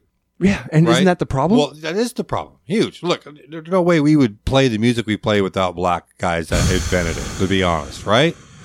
Man, I mean, you're from blues to jazz to country, it's all. And, you know, and you do some old country research; they all helped out. They all did. You know, the banjo is an African instrument. You know what I mean? Like It- it, it's amazing. And then you go even you go a little deeper into rock and roll, and you find out that the Native American guitar players in the '50s and early '60s huge impact, man. And, and I didn't even know these guys were Native American, to be honest. Yeah. And I'm sorry I can't think of their names right now, but it, uh, It's- thank no, God for yeah, OPB. But uh, uh, it's yeah, man. I mean, to to it's growing up in Alaska and my family in general, when they met someone, you know, it was just like a, an immediate immediate family, right? You're gonna, you know, Yeah. I'm gonna come on in. You here? What do you want? You know, you have dinner with us, uh, hang out, uh, use the bathroom, you, sh- you know, whatever. There was never no prejudge unless you did something. Right? Character. Right. Yeah. So you know, you you assume you open your arms and invite the stranger in until they and and and hopefully nothing happens. Obviously, but I mean, you know, if something goes down, then you know. Right. versus standoff, never get to know this person. Forty years later, you have a conversation like, "Oh, you play bass too?" Oh, and, you know, you and, know, like and I didn't re- man, it it's happened to me a number of times. You meet somebody, you they seem initially weird or just something doesn't click in the interaction. You give them a pass. Maybe they even hit you up like, "Hey, I really enjoy this," and you just kind of give it a pass because you didn't feel it. And all of a sudden, you realize years later, when it finally happens, that connection inevitably happens. Because I think there are some of those interactions that kind of come into this inevitable head where all of a sudden two trails are merged and it's one trail, and it, you can't unbreak a trail. Right. You know, think of game trails. Think of hunting. right. Think of, and there are two game trails that turn into one game trail. Well, that's now it. You cannot no longer qualify it as still two. It's just one now, Right. right? And and I think that those friendships kind of come in. Yeah, and- and, and you know, merge and something as you get older, I've realized too is like you can meet people you have a really huge connection with, and they're only in your life for a little while, Yeah. and they're you know, and I know people know this, they're sent for maybe just a little bit. I recently had a good friend of my, actually right before I joined Thirty Six, we hung out all the time, and uh, we have a party in a ways just through life, nothing that major, but we reconnected just recently, and it was it felt like I mean you know you know how it is. It happens all the time on tour. You don't see somebody for five years, you see them on tour, and all of a sudden you just pick up where you left off. I mean, it's just, so it's cool. Yeah. So those are yeah definitely special. Man, so so special. Well, hey, let's let's play this vinyl. So yet again, as we're doing a bunch of firsts on the show this time. Um, by the way, you are. Uh, let me tell you, actually, Excuse me. you're episode 154. Ah, Just to let you know, that's the number you are. nice. Getting closer to, To put 200. it, yep, yep. Put to put a number to something. We're gonna play a vinyl on the show, everybody, and this has not happened in quite some time. It has been so Go roll long. yourself a joint and kick back and listen to this nice jam. So, so he pulled some Black Sabbath, Heaven and Hell Dio version, and uh, we're gonna listen to Children, Children of the Sea, right? Amen. Yep, Children of the Sea. Oh man, I'm gonna have to.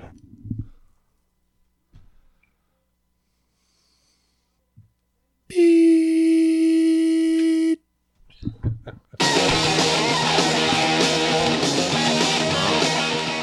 That's the trail off.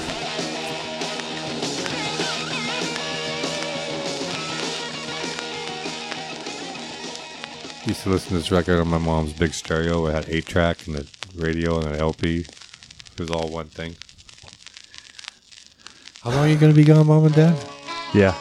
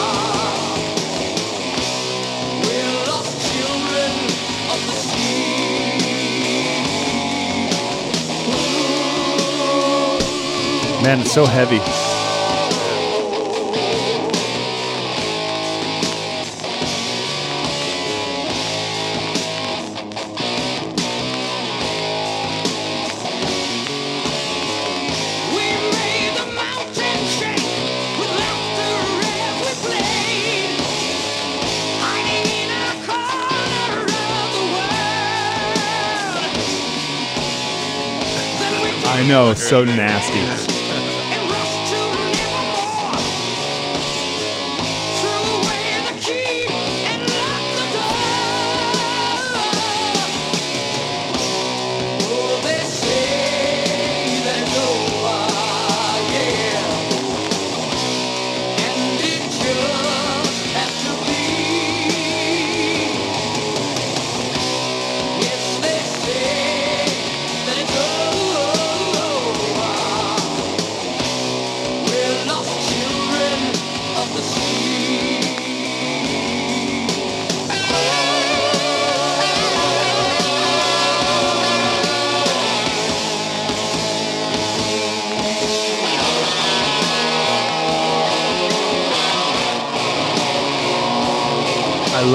Bass line, this part of this song.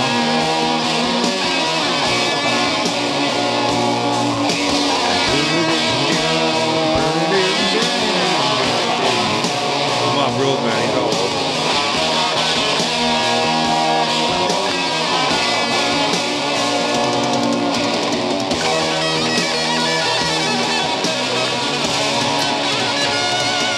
I know, it's dangerous.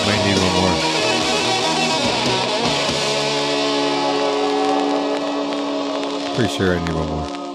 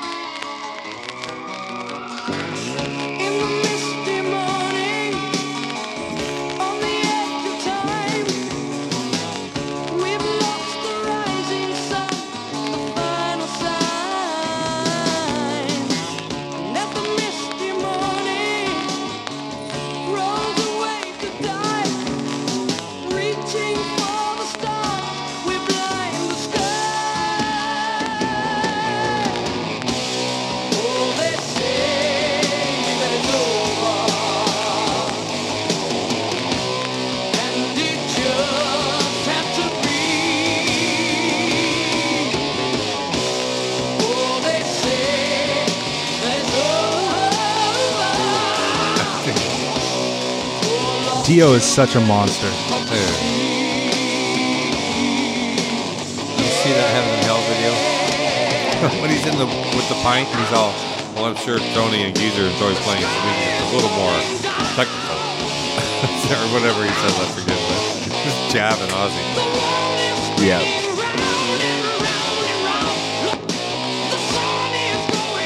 Skip. I know it's the real deal. This is an old vinyl, man. My dad's had this since he. I mean, he bought this brand new. Yeah, I had one from the time. I got I got that and the Mob Rules on vinyl. I had uh, an original Jimi Hendrix experience, and then I had uh, I had Maiden, and I mean I had all that. Shit. I don't know where it went. What happened to it? Well, what I was gonna say is we're we're gonna we got, you said you want to listen to a Rush, so we'll have to do a Rush song. Uh, I have quite a few good vinyls in there. Back on, and then uh, Where it's at. Rush will be down on the bottom.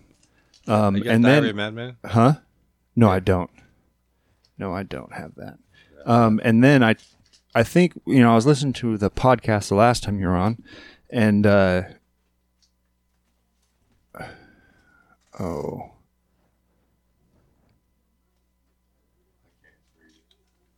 just throw it right in there. Cl- it's close. It's close. Anyways, um, yeah, we'll have to do it. We'll do a Rush song, and then you said you didn't listen to much, uh, much Maiden after uh, somewhere in time, right? That's kind of where you stopped listening. Yeah, uh, a little bit of Seventh Son, but other than that, oh, the one with the tank on it.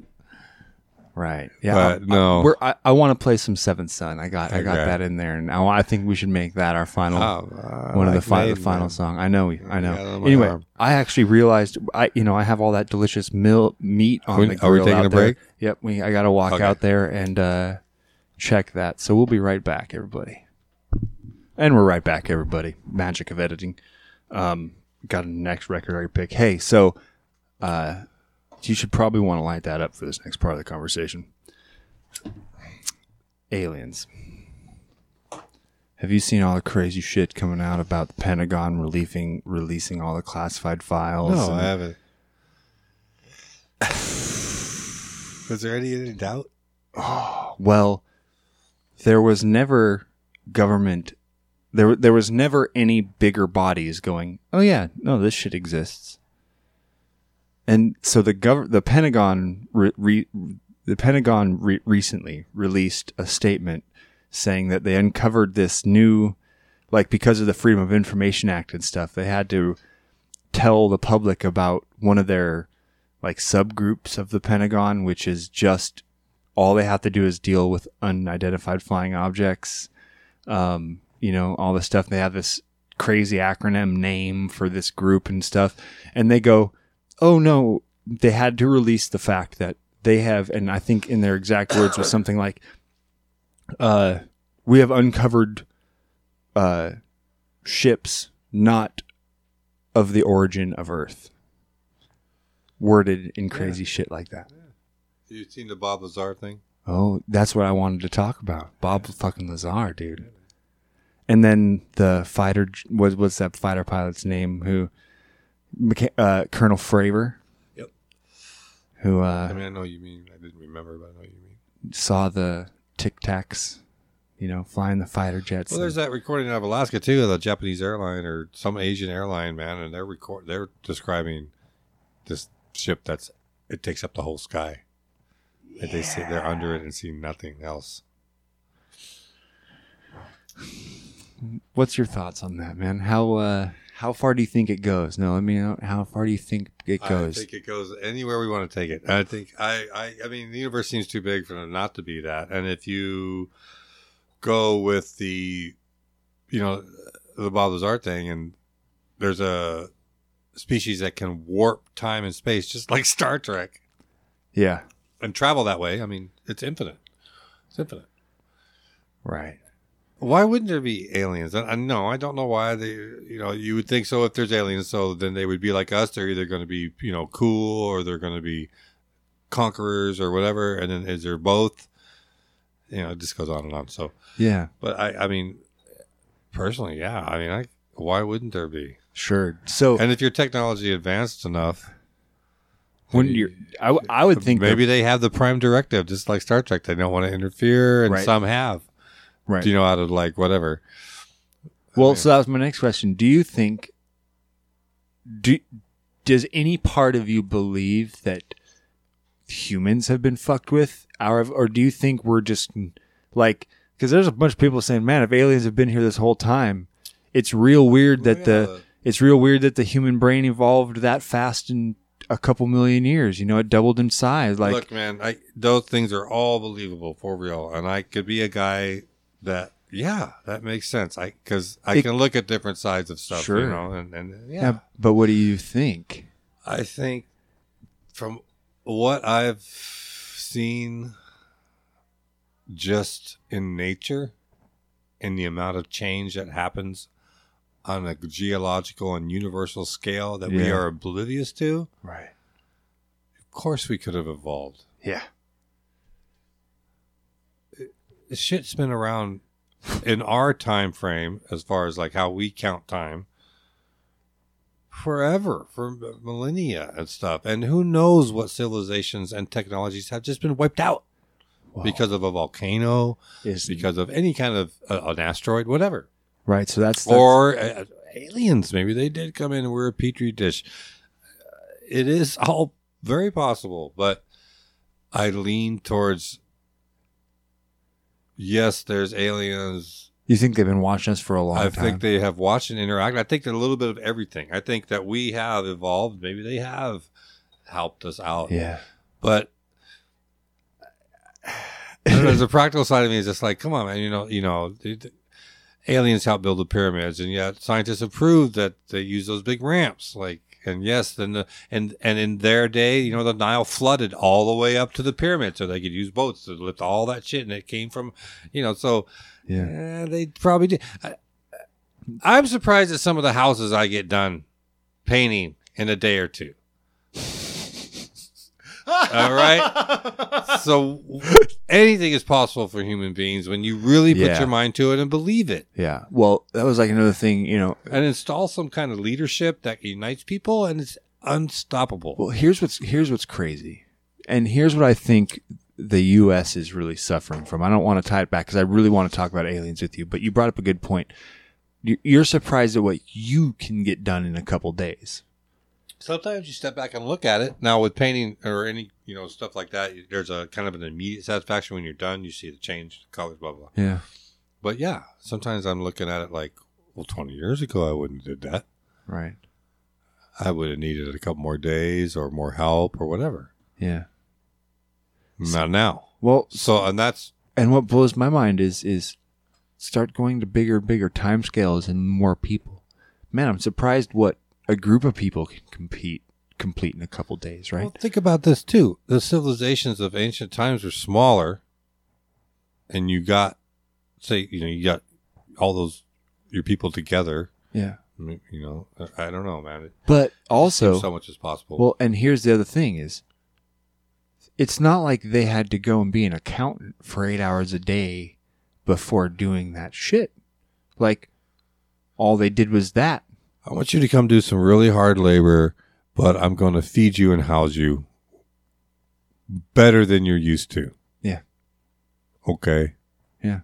Well, here's here's like I think about this as far as like concepts of meaning and past and like tying tying a, a group of people or a nation of people to a, a chain of accountability.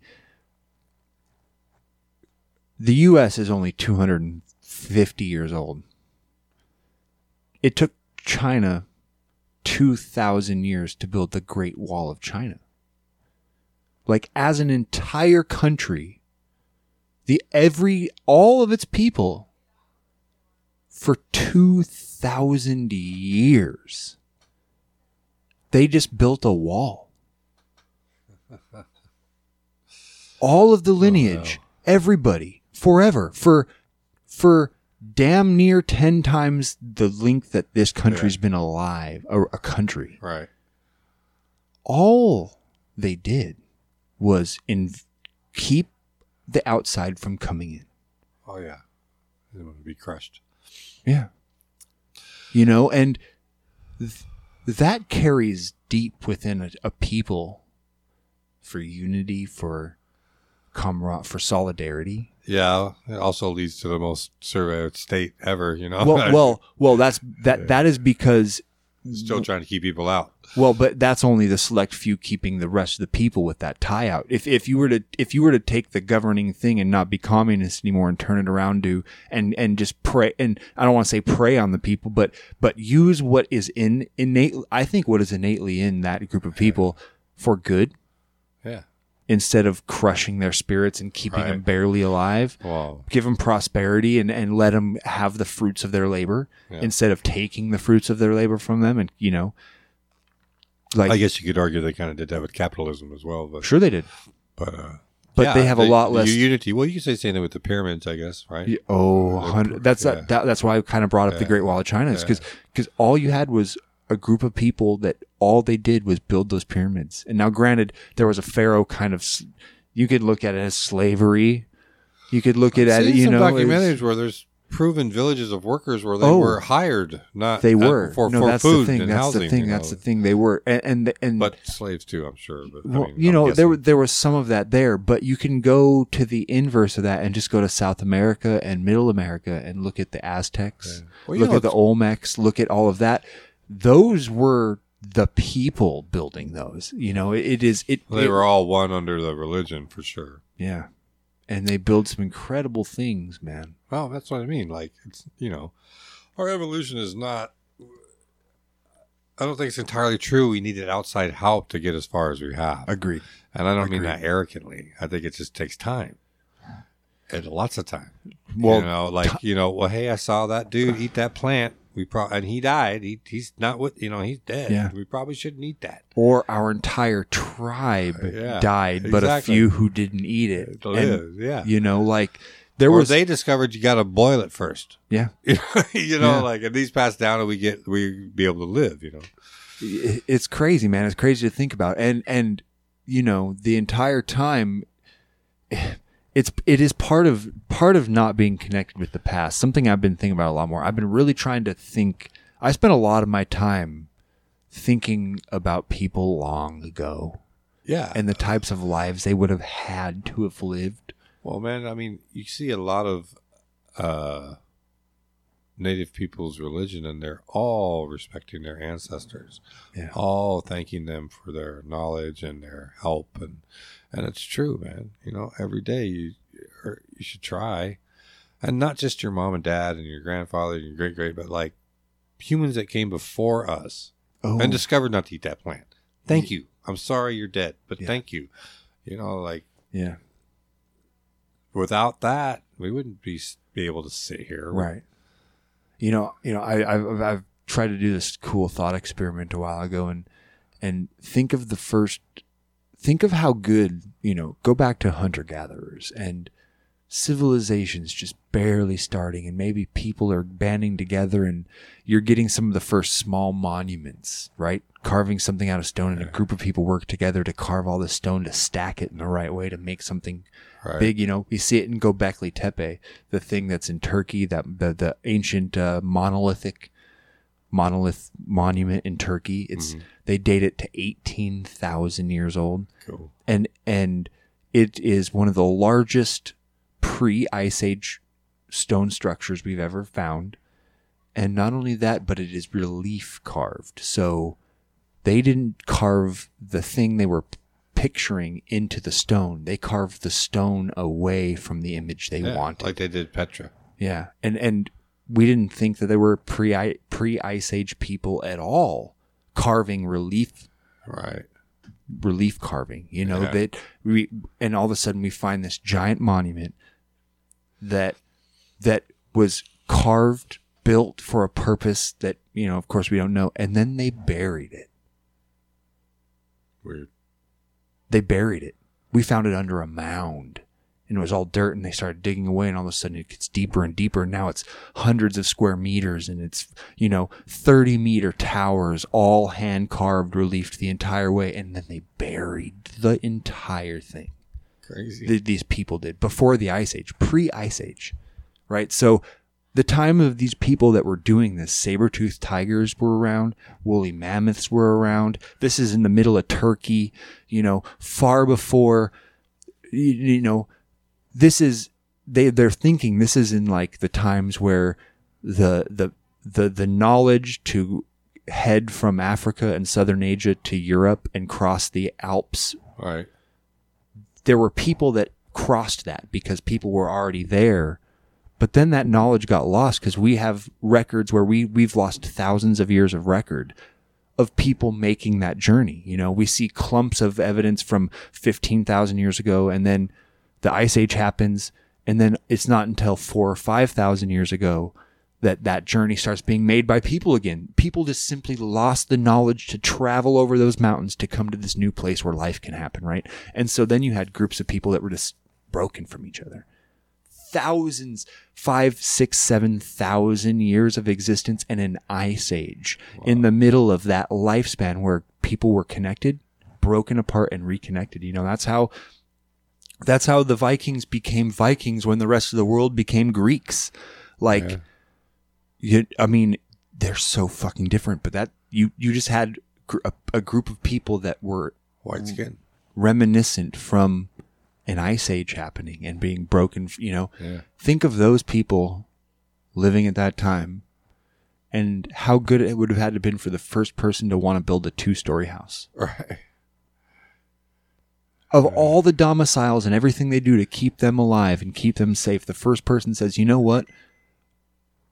We can put our bedroom on the roof of this place and build a way up here, and then now loft. Yeah. now we're living on the roof of our place. Look how big we can see the roof of everybody else, and then the th- first third story house happens, and I I try and play these games of like people becoming, you know, affluent, trying to. F- can you think of the mindset it would have been when you're a hunter gatherer to think like before houses are houses and you're maybe finding caves or small structures to go people 150 or 200 years from now are going to build a two story house and just spend their time in it. you wouldn't have thought that. No, of course not. But then all of a sudden it happens and you accept it real fast. Well, uh, I just watched uh, last night on, on OBB about the first test tube baby, and Oh, they're shit. talking about you know the doctor that did it and everything they're talking about, and it, what what the the ending thing which brought it all together, which is just what you're talking about, is so they've you know that doctor got banished and all kinds of shit talk that you know it was immoral and all kinds of things, and the first people that tried it. You, you know, hounded and everything was wrong. And then once it happened, and they had the first test tube baby, and she was healthy and everything's cool. And then you fast forward to now, now, uh, whatever the term is for that, is just Uh, com- artificial insemination. yeah, or- but or- there's IUD. No, that's no, that's that's the thing that Right, makes you yeah, not yeah. get pregnant. sorry. Uh, anyways, whatever it is. In vitro?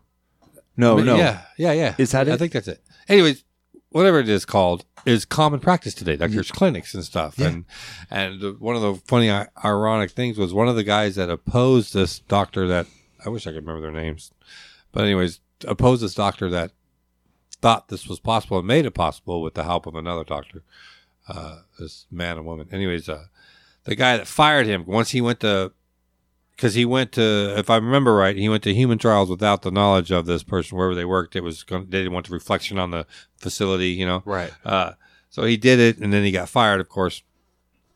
But the guy that fired him became, he opened the first whatever these clinics are in New York City. So he, oh, you know, he it- capitalized on the. well, he.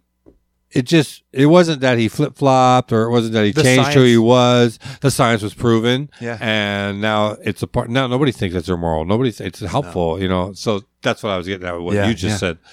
Yeah, culture. How- if it, it becomes part of the cultures, especially if it's proven Not a big fruitful, right? Especially if it's proven yeah, fruitful. if it's helpful, yeah. Yeah. Well, that's why it's it's it's so crazy right now that uh, that you know stem cell research is still opposed in the U.S. right now because because I mean if every birth that happens in the U.S. every day the placentas could be harvested for stem cells and then used for medical practices for amputees or nerve damage patients or you know the the bolt of anything on, man man. I mean, you know, it, it it's You know, insane I, mean, I don't know amount of nothing about this, but it's got to be based on money. It is, That's yeah. it's got to be holding it up. See, there's the problem, right? Right. That's so. If there was no profit to be made by not doing this, because you're not. Do some people c- accuse it of being immoral taking the placenta after? Yeah. Well, yes, because it, it, it has to do with uh uh the the the kind of the body of the person and and but but it's it's it's it's it's all it's honestly so that makes no sense for Well, don- no, no, organ donation then. Well, right, but it's because it's a baby. It has something to do with being part of the birth you and like cut this. the placenta out anyways. I know, man. This is the argument. This is what the pro. Well, this sounds stupid. Yeah. Yeah. I know. And it has to do with the the kind of like this quasi religious soul of the baby part. What? It- no, I, I promise. I promise. It, it is it is it is the, the the religious right of the country that is stopping the use of placental stem cell research because of Wake the whole up, bec- Jesus and and, and, and, Christ, and it's it's it's what you know it's nothing it's I mean, nothing not against religion. I'm not saying it's get not it. it's nothing against no, I'm religion. not saying that either, but it's cut. And what do they do normally? Throw it in a bag, toss it out in the garbage. Yep. So how how does that how does that hold This- up? That, because it's so the- if you believe that is got some spirit from the baby or something in it, and you just throw it in the trash, that does that not some people equate? I dude I You don't take the soul of somebody, throw it in the trash. You take it out in the woods and give it some kind of ceremony. right No, hey, I, I mean- this is the but but it's it's it's it's the bigger thing. It's what you said. It has to do. I think it has to do with money. It has to do with image. It has to do with carrying over tradition. and the same people that are voting for it are voting for the judges that they want to be there to pass the Right. laws. And it's this whole. You know, here's a thought. Uh, you can't tell me that there's not a way. If you are in office or in some position like that, you know what Yeah. I'm saying? Like, say you have something to do with what we're talking in about. Congress and Senate, Okay, whatever it may what- be. Yeah, You cannot tell me you can look at this and go, you know, this is really going to help some folk. And then go, okay, so how do we make more money? I mean, they do it with pills already. You know what I'm saying? You can't tell me you can't do some good shit and not make some money on the side, anyways. right. And not that I'm trying to promote that, but I mean, let's get some good shit done. Yeah, especially if it can make you Yeah. money. Let's do some good Uh, shit. Why not? Yeah. Let's let's. I mean, for real, some real like wow. I mean, put a put a fucking sheet up like you did some great humanity terry thing while Yeah, you're man. pocketing a hundred mil. I I don't fucking know. It it seems like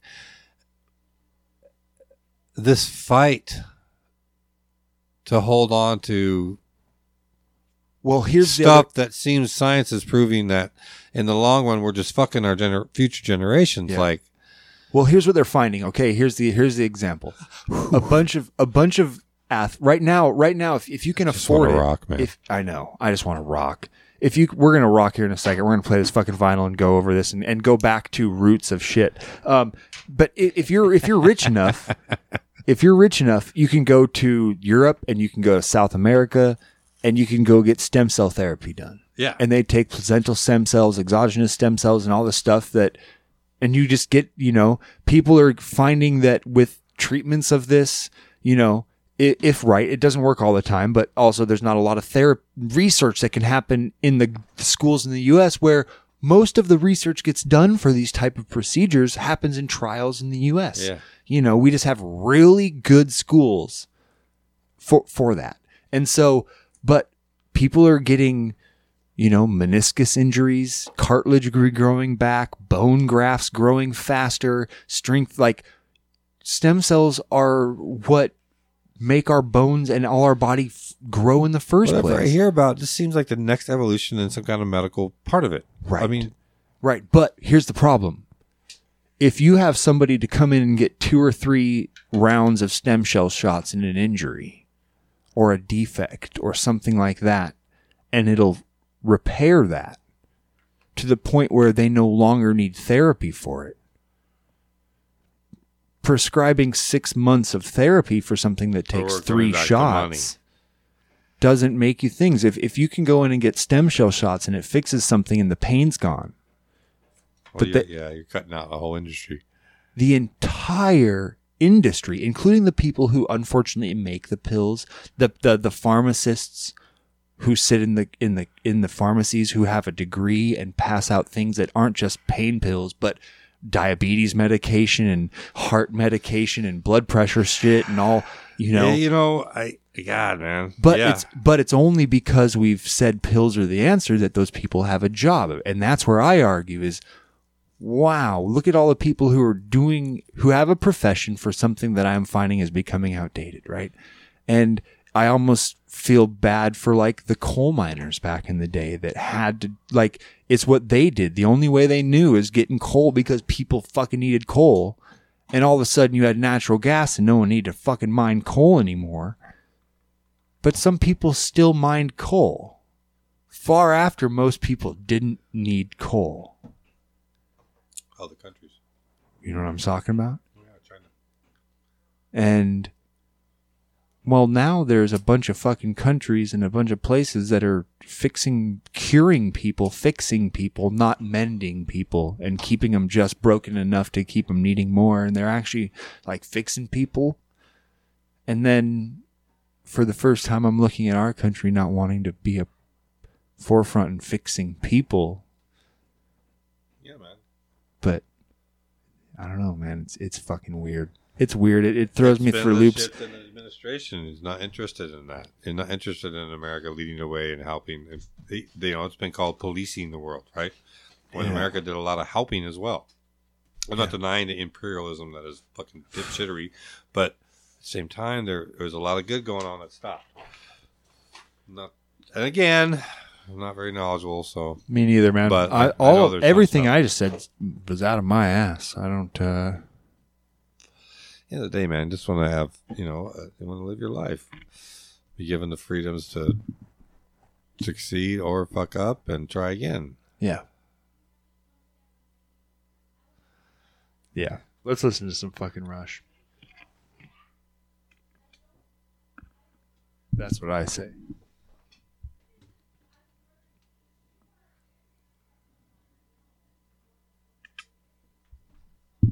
Listen to them talk. That was a perfect drop right in the silence, man. That was very skilled. I'm glad they're getting along.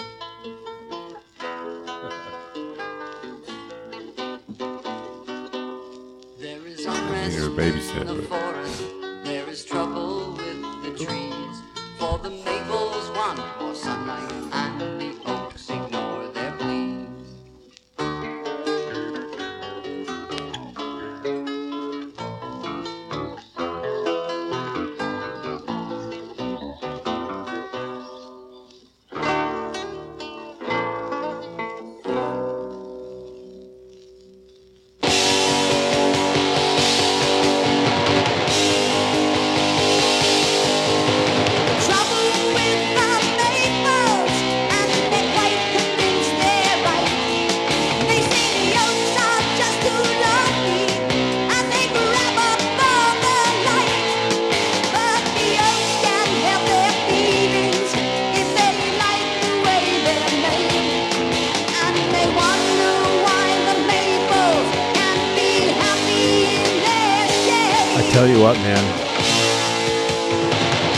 want to really find out what rhythm means, There is trouble in the forest. this song, And the creatures all have Rush in particular,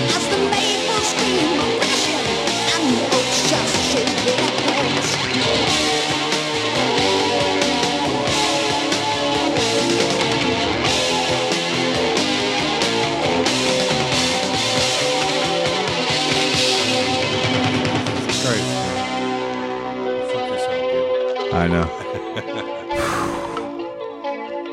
I hold my breath during some of those parts. Just like, do you just quit breathing for a second just so that you know, you can just hear it all?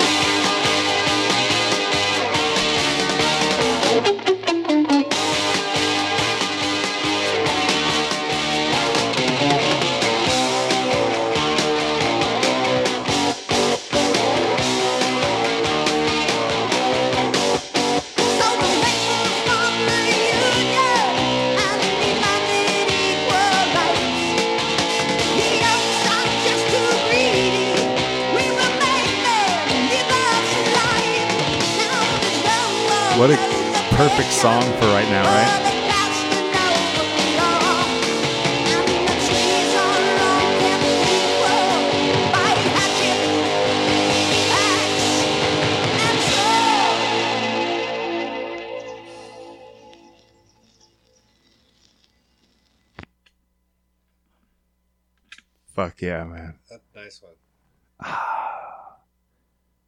Yeah, that's that's like it has to be in my top five of the of their short songs, not the Yeah. epics, you know, not Yeah. the big, but of just their short songs. I mean, it's that, it's Limelight, it's just- Working Man, uh, Red Barchetta. oh, Red Barchetta, dude. When I watched, Witch Hunt. Uh, what's it called? Was it called Witch Hunt? It's on movie pictures too. Oh, It's about the witch trials. yeah, yeah, yeah, yeah, yeah. Witch It's Hunt, Spooky. yeah, Witch it's Hunt, really yeah. cool. love it. Uh, man, yeah, so good. I didn't like singles. You didn't? Uh, it feels weird. I feel like I'm whatever my age is. I'm so uncomfortable. That's funny, man. Yeah, I like. I have that same thing with uh, the Ultimate Sin. oh, sure. You know, 86. I'm just like it reminds me of. And not that I don't like it. It's a great album. Both albums are great, but Yeah. Shot in the Dark. I have a heart. You, you'd laugh if you talked to Steve about it. Shot in the dark, yeah. Yeah. Oh, hey, shout out to Steve, man. He got a moose today. Well, at least his company did. Yeah. His company did where he's at. Yeah, who's with. They got a big bull today, right? yeah, it was nice. Huge. Oh, hey, it's that time. Okay, we'll be right back. We're gonna go check barbecue. All right, we need to mix that and do some corn, and then we'll be right back. Yep, we're back again. Yeah, no, it's only we're at like two hours, man. It's been a pretty respectful, pretty, pretty uh, on the listeners.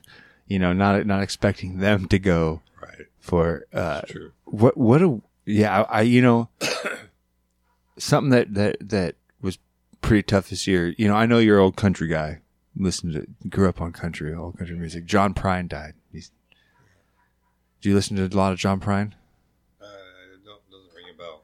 no oh man okay yeah well I, I i i thought maybe you would have no he was a fantastic country musician man Cla- like from back in the like Yeah. a true true country artist man Right. uh, yeah, he came through Alaska quite a bit.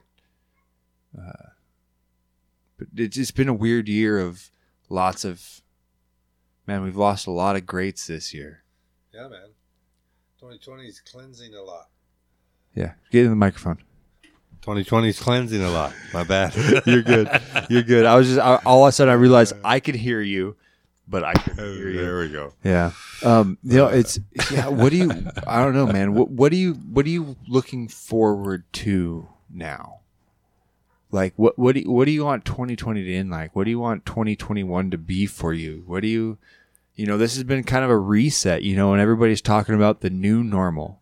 Everybody's talking about something that it needs to become like what what was isn't and what will be will be. Like- oh man, I you know well first off I hope they find a cure for the COVID. Let's Yeah. get that under wraps, or you know. But uh, obviously this is the regular stuff, man. Just to be happy to move a little forward as a person, and you know, as a father and grandfather, make be better than I was last year. Uh, work hard. I mean, you know, a heart of hearts. I'd love to do some music be able to play a live show somehow with whatever. But I mean, overall, it's just a matter of a happy space and productivity, not Yeah. just happy because everything's, you know, whatever. I'm thankful when bills are paid and there's money in the account and you can move on. Those stresses, as someone who provides for that, Yeah. are lighten up a little bit. Yeah. And I don't mean I got like a shit ton of money, but that's not what I mean. Just those simple things, like just just Oh. just uh, just not worrying about whatever uh, as far as maintaining a home Well, and, and something that's some been place to lay down when you want to. And well you know, here like here's here's you know something and i'm i'm i'm in kind of the same boat you know it's it was tough for quite a while especially when you know the roommates jason and jaden moved out and then covid kind of everything happened and and she's in the customer service industry right, and so customer service was the thing that was really hit like big time. boom it was gone and luckily being a mechanic i was kind of considered essential right so Right. i never quit working shit's gotta cars gotta stay on the road Yep, and um yeah it, I do love the COVID traffic. Gotta be honest. for real man for real well i'm you know i was gonna say it's you know it, it was it's nice to kind of be to a spot now you know six months in or whatever five months in whatever it is and um, kind of not being, you know, there was a moment there where shit was tight. You know, money got tight, and all of a sudden, it's not like we're rich again. But like you said, you can, you can, you know, rent's coming up at the beginning of the month, and you know you can pay it, and you just, it's there, Yeah. right? Well, you know, even just you know, constant uh, You can go to the work coming. store. Even if you don't have it on hand, you know you're going to get there. yeah, Well, that is nice. The the I know many people experience the panic of not knowing where it's coming from, and it's been a real mindset to really because we are what we think, right? Our we decide our own fate, you know, and how we keep our mind, you know. Yeah, yeah. It's- and uh, so that's been the lesson for real, and it's uh, you know, I just I like I'm just thankful. I. I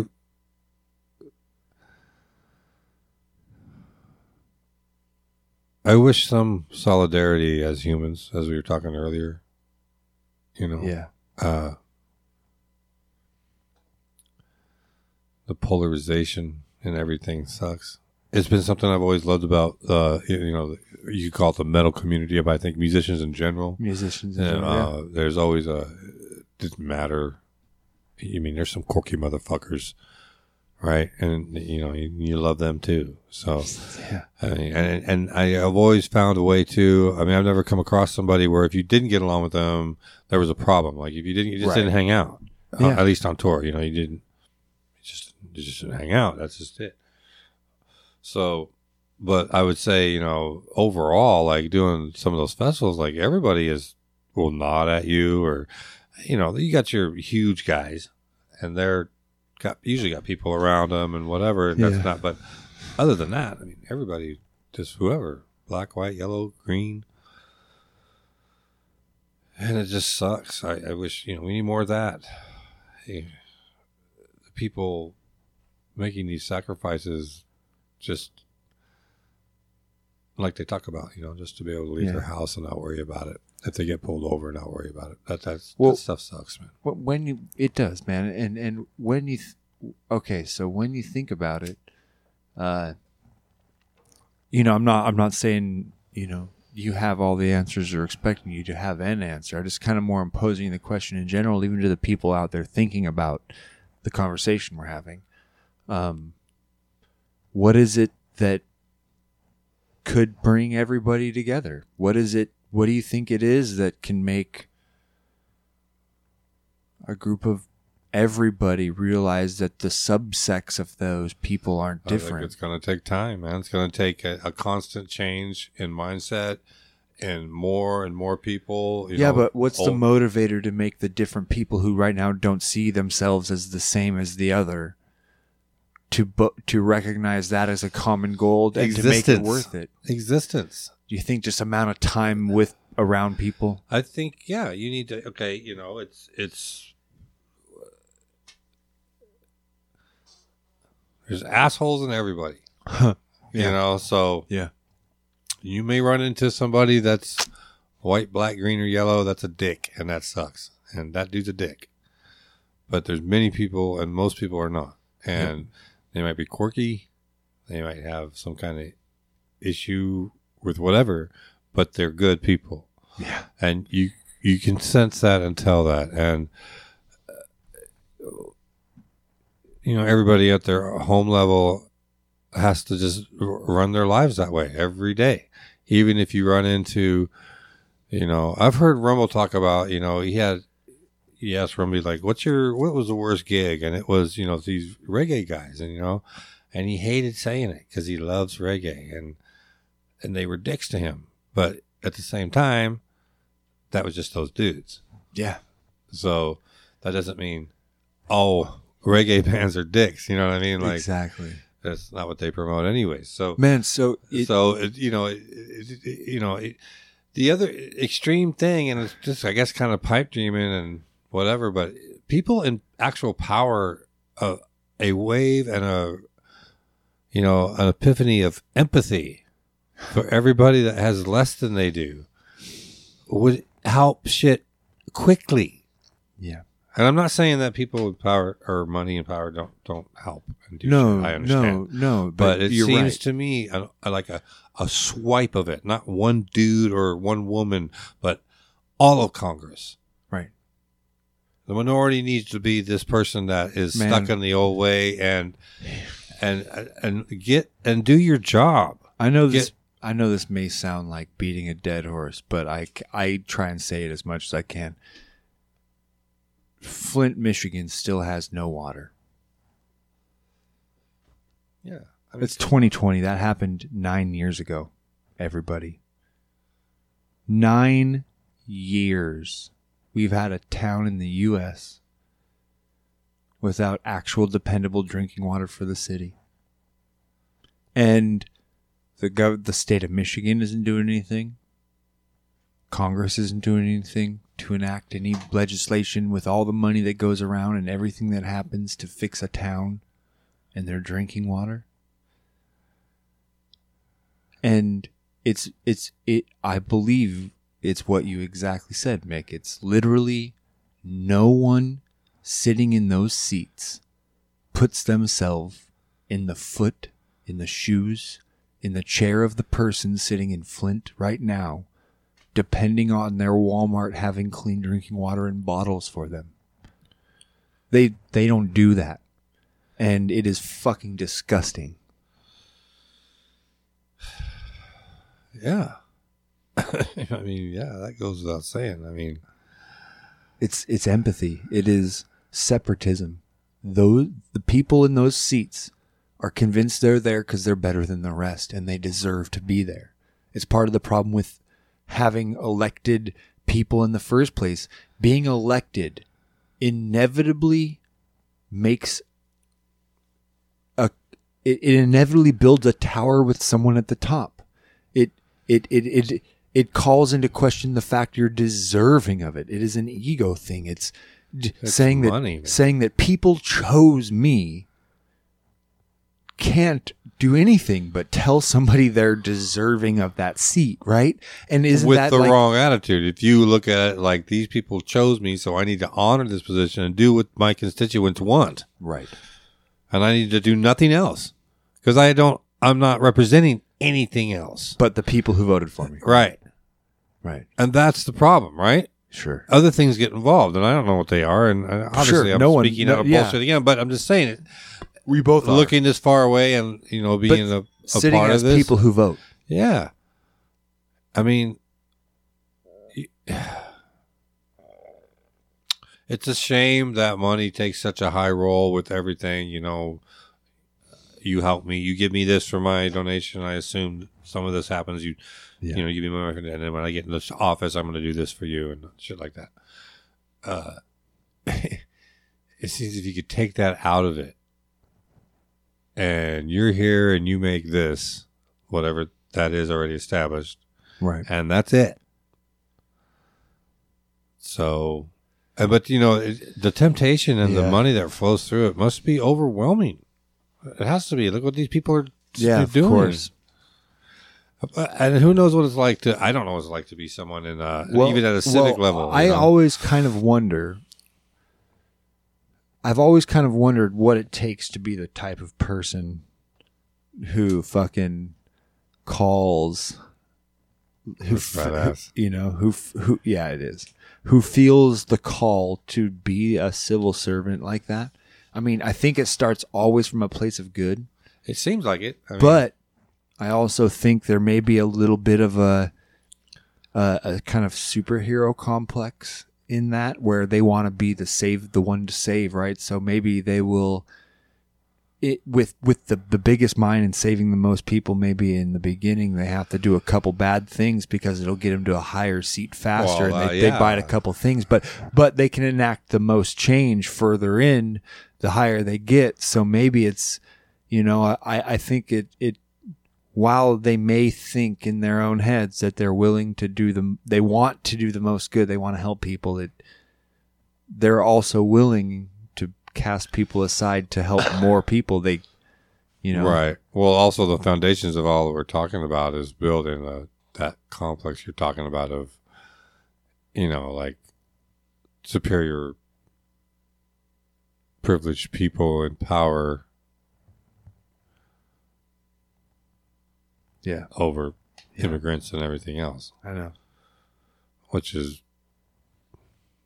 crazy mindset. you know, you know. It's hard.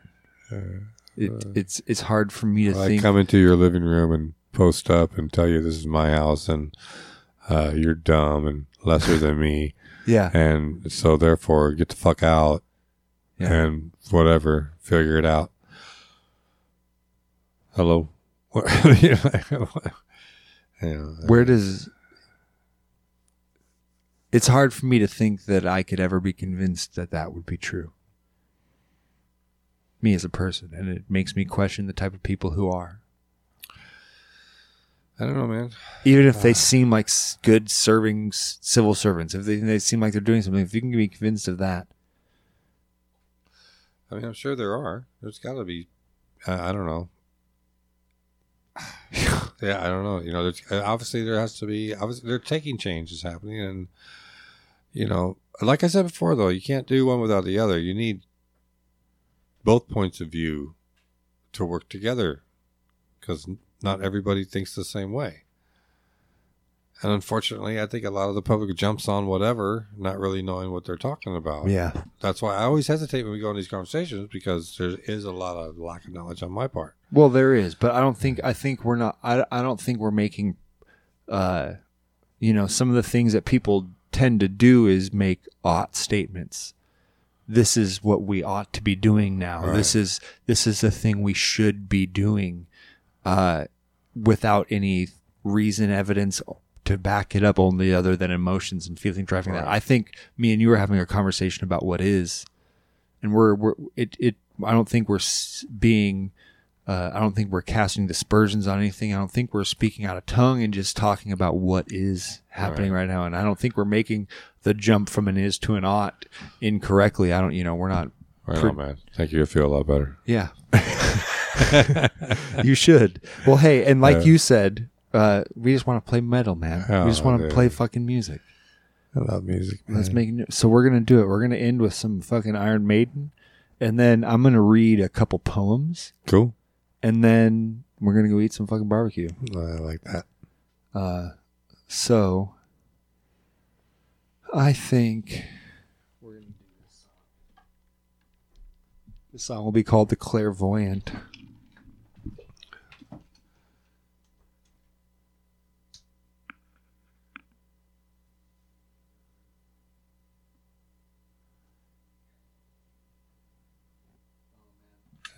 Did you want more history? More history from you, if you want to give it. Yeah, whatever. If we're going too long, I get it too. What's this called? The Clairvoyant. Oh.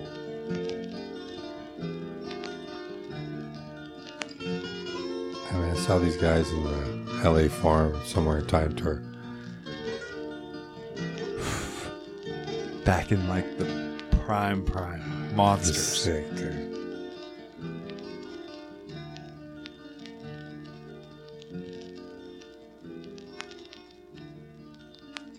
Oh, I think this may be the trail off.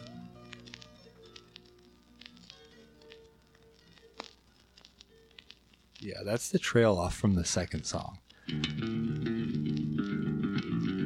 This is the song.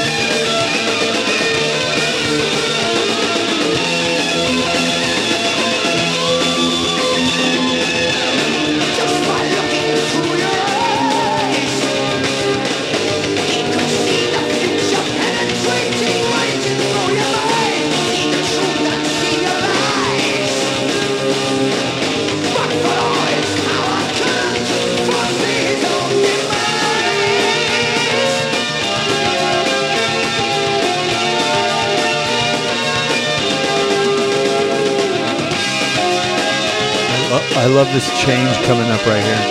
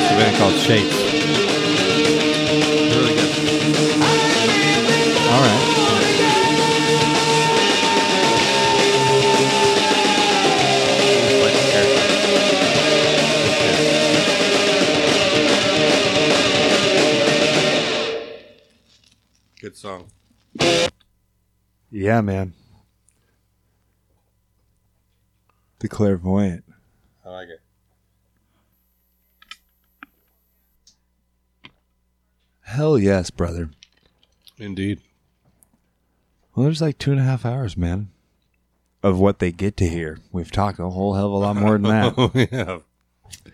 Well, I like to do something where I end the uh, podcast with poetry. And started doing this because I think it's nice for everybody to contemplate on something that is limerical, rhyming, playing, explorative. You know, let them maybe feel something a little different than they're used to. And so I write some. Are these your own poems? One will be, and one is not. And uh, I I source these poems. I have friends who write poems. Um, uh, and I ask for nonsense poems. So nonsense poetry is a specific type of poetry where they have no one cohesive thought. It is just a kind of exploration of the mind to get words out that flow together that don't mean anything, but they are more of a um, they are more of a statement of generality where you can find meaning from any from it in any way one would want, right? Sounds like in Chains lyrics. Kind of. I'm just kidding. You're not far off from that. All right, so uh, this first poem. Here we go. In the sunlight, is this really my butt? Shining, burning, does anyone want to touch? Hairy, glorious, truly a sight. My peach tree glistening in the light. Curse this loneliness and longing so dear, the touch of your hand upon my rear. Long roads, sweaty hands, sliding down belted waistbands and big footprints in the sand. No one quite knows where this adventure will land. Private ships, barrels of booze, pirate hips. What a lovely cruise. Uh, pretty good. Thanks, man. Yeah, that's a just a nonsense a nonsense poem that it you know it it inspires some feeling, but it doesn't really mean anything. Yeah, maybe you smile. yeah, thank you. Uh, all right, here's one. This is the other poem for today. Uh, it is not my. Oh shit! You know what I forgot to do? What? I forgot to listen to our. I'll do it after this. Okay, this one is called "Just Breathe." Expired labels warn the Democrat of the rabbit's intentions, while dusty old bookshelves stare down at the shaman with contempt. Updated lunchboxes sitting in green pastures of reminiscent exasperations long since past. Old ideas stir and fester in the minds of an ant at a picnic. Nothing's sacred anymore, cries the crooked crane, curiously concerned considering his corrupt, confident demeanor. Why hasn't anybody put you in your place yet?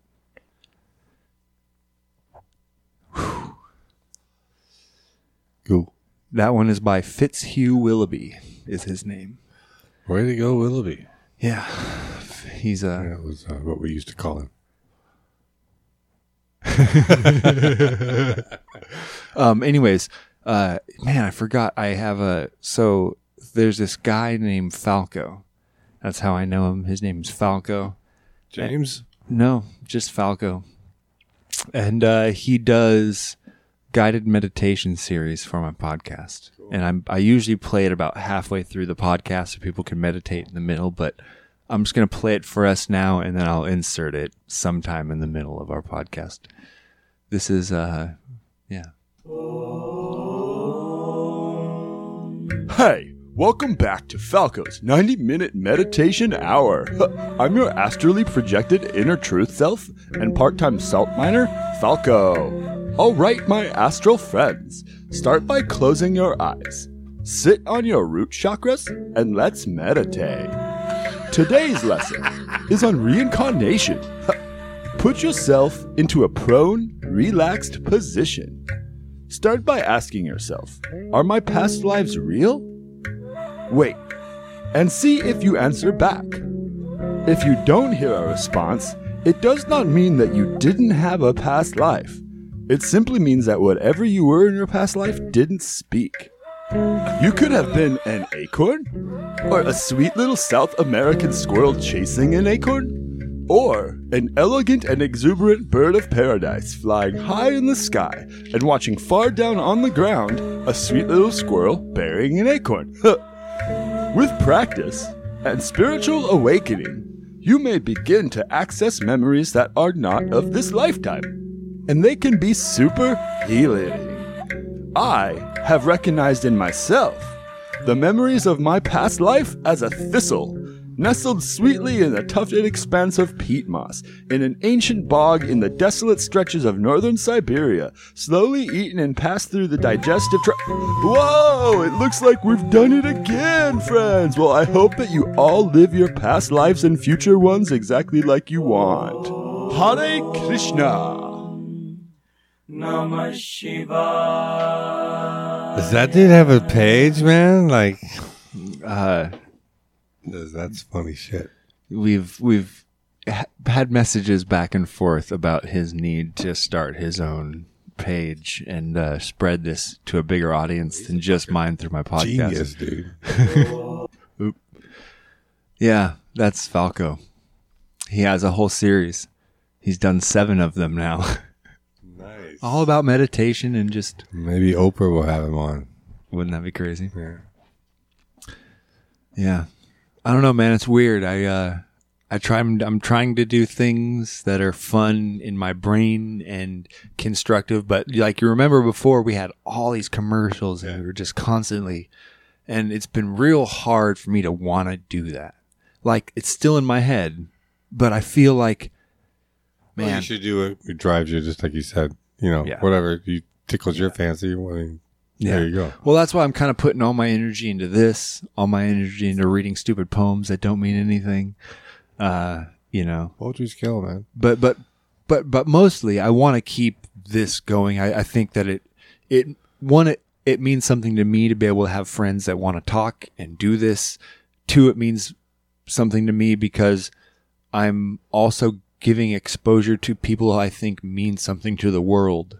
Like that's that's part of why I love doing this is is everybody I've met, all the who who maybe no one outside of Portland knows or something like that, but everyone knows someone outside of here. And then they listen and then people see it and it just kind of turns into this bigger thing where I can let the world know about people who need to be known about. And, um, I don't know, man.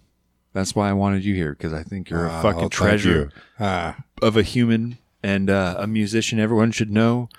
Uh, and but bigger than that, just a kind of a person that I think everybody would benefit from having as a friend, man. oh, thanks, man. I love you too. But for real. Well, let's go eat some bar. Oh yes, Sorry. no. No, you know, I'm glad everybody got that. I tell you what, man. Uh, it's a blessed man who has friends say those kind of things, and I'm just thankful and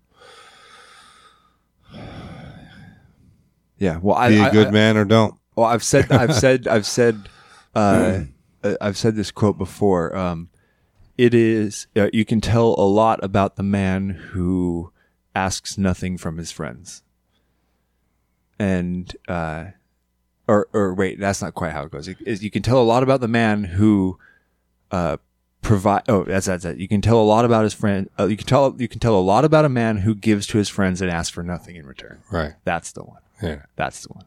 That's what I meant to say. Yeah, man. You Yeah.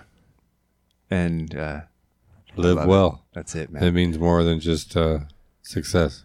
It absolutely does. And for all of you out there still here, still listening through our rambling and our music and everything else that we've done to fill this two and a half hours, uh, I sincerely love you. I hope you are all making it in this crazy world and have a place that you can find solace and relaxation and uh, help yourself be a better self tomorrow than you were today.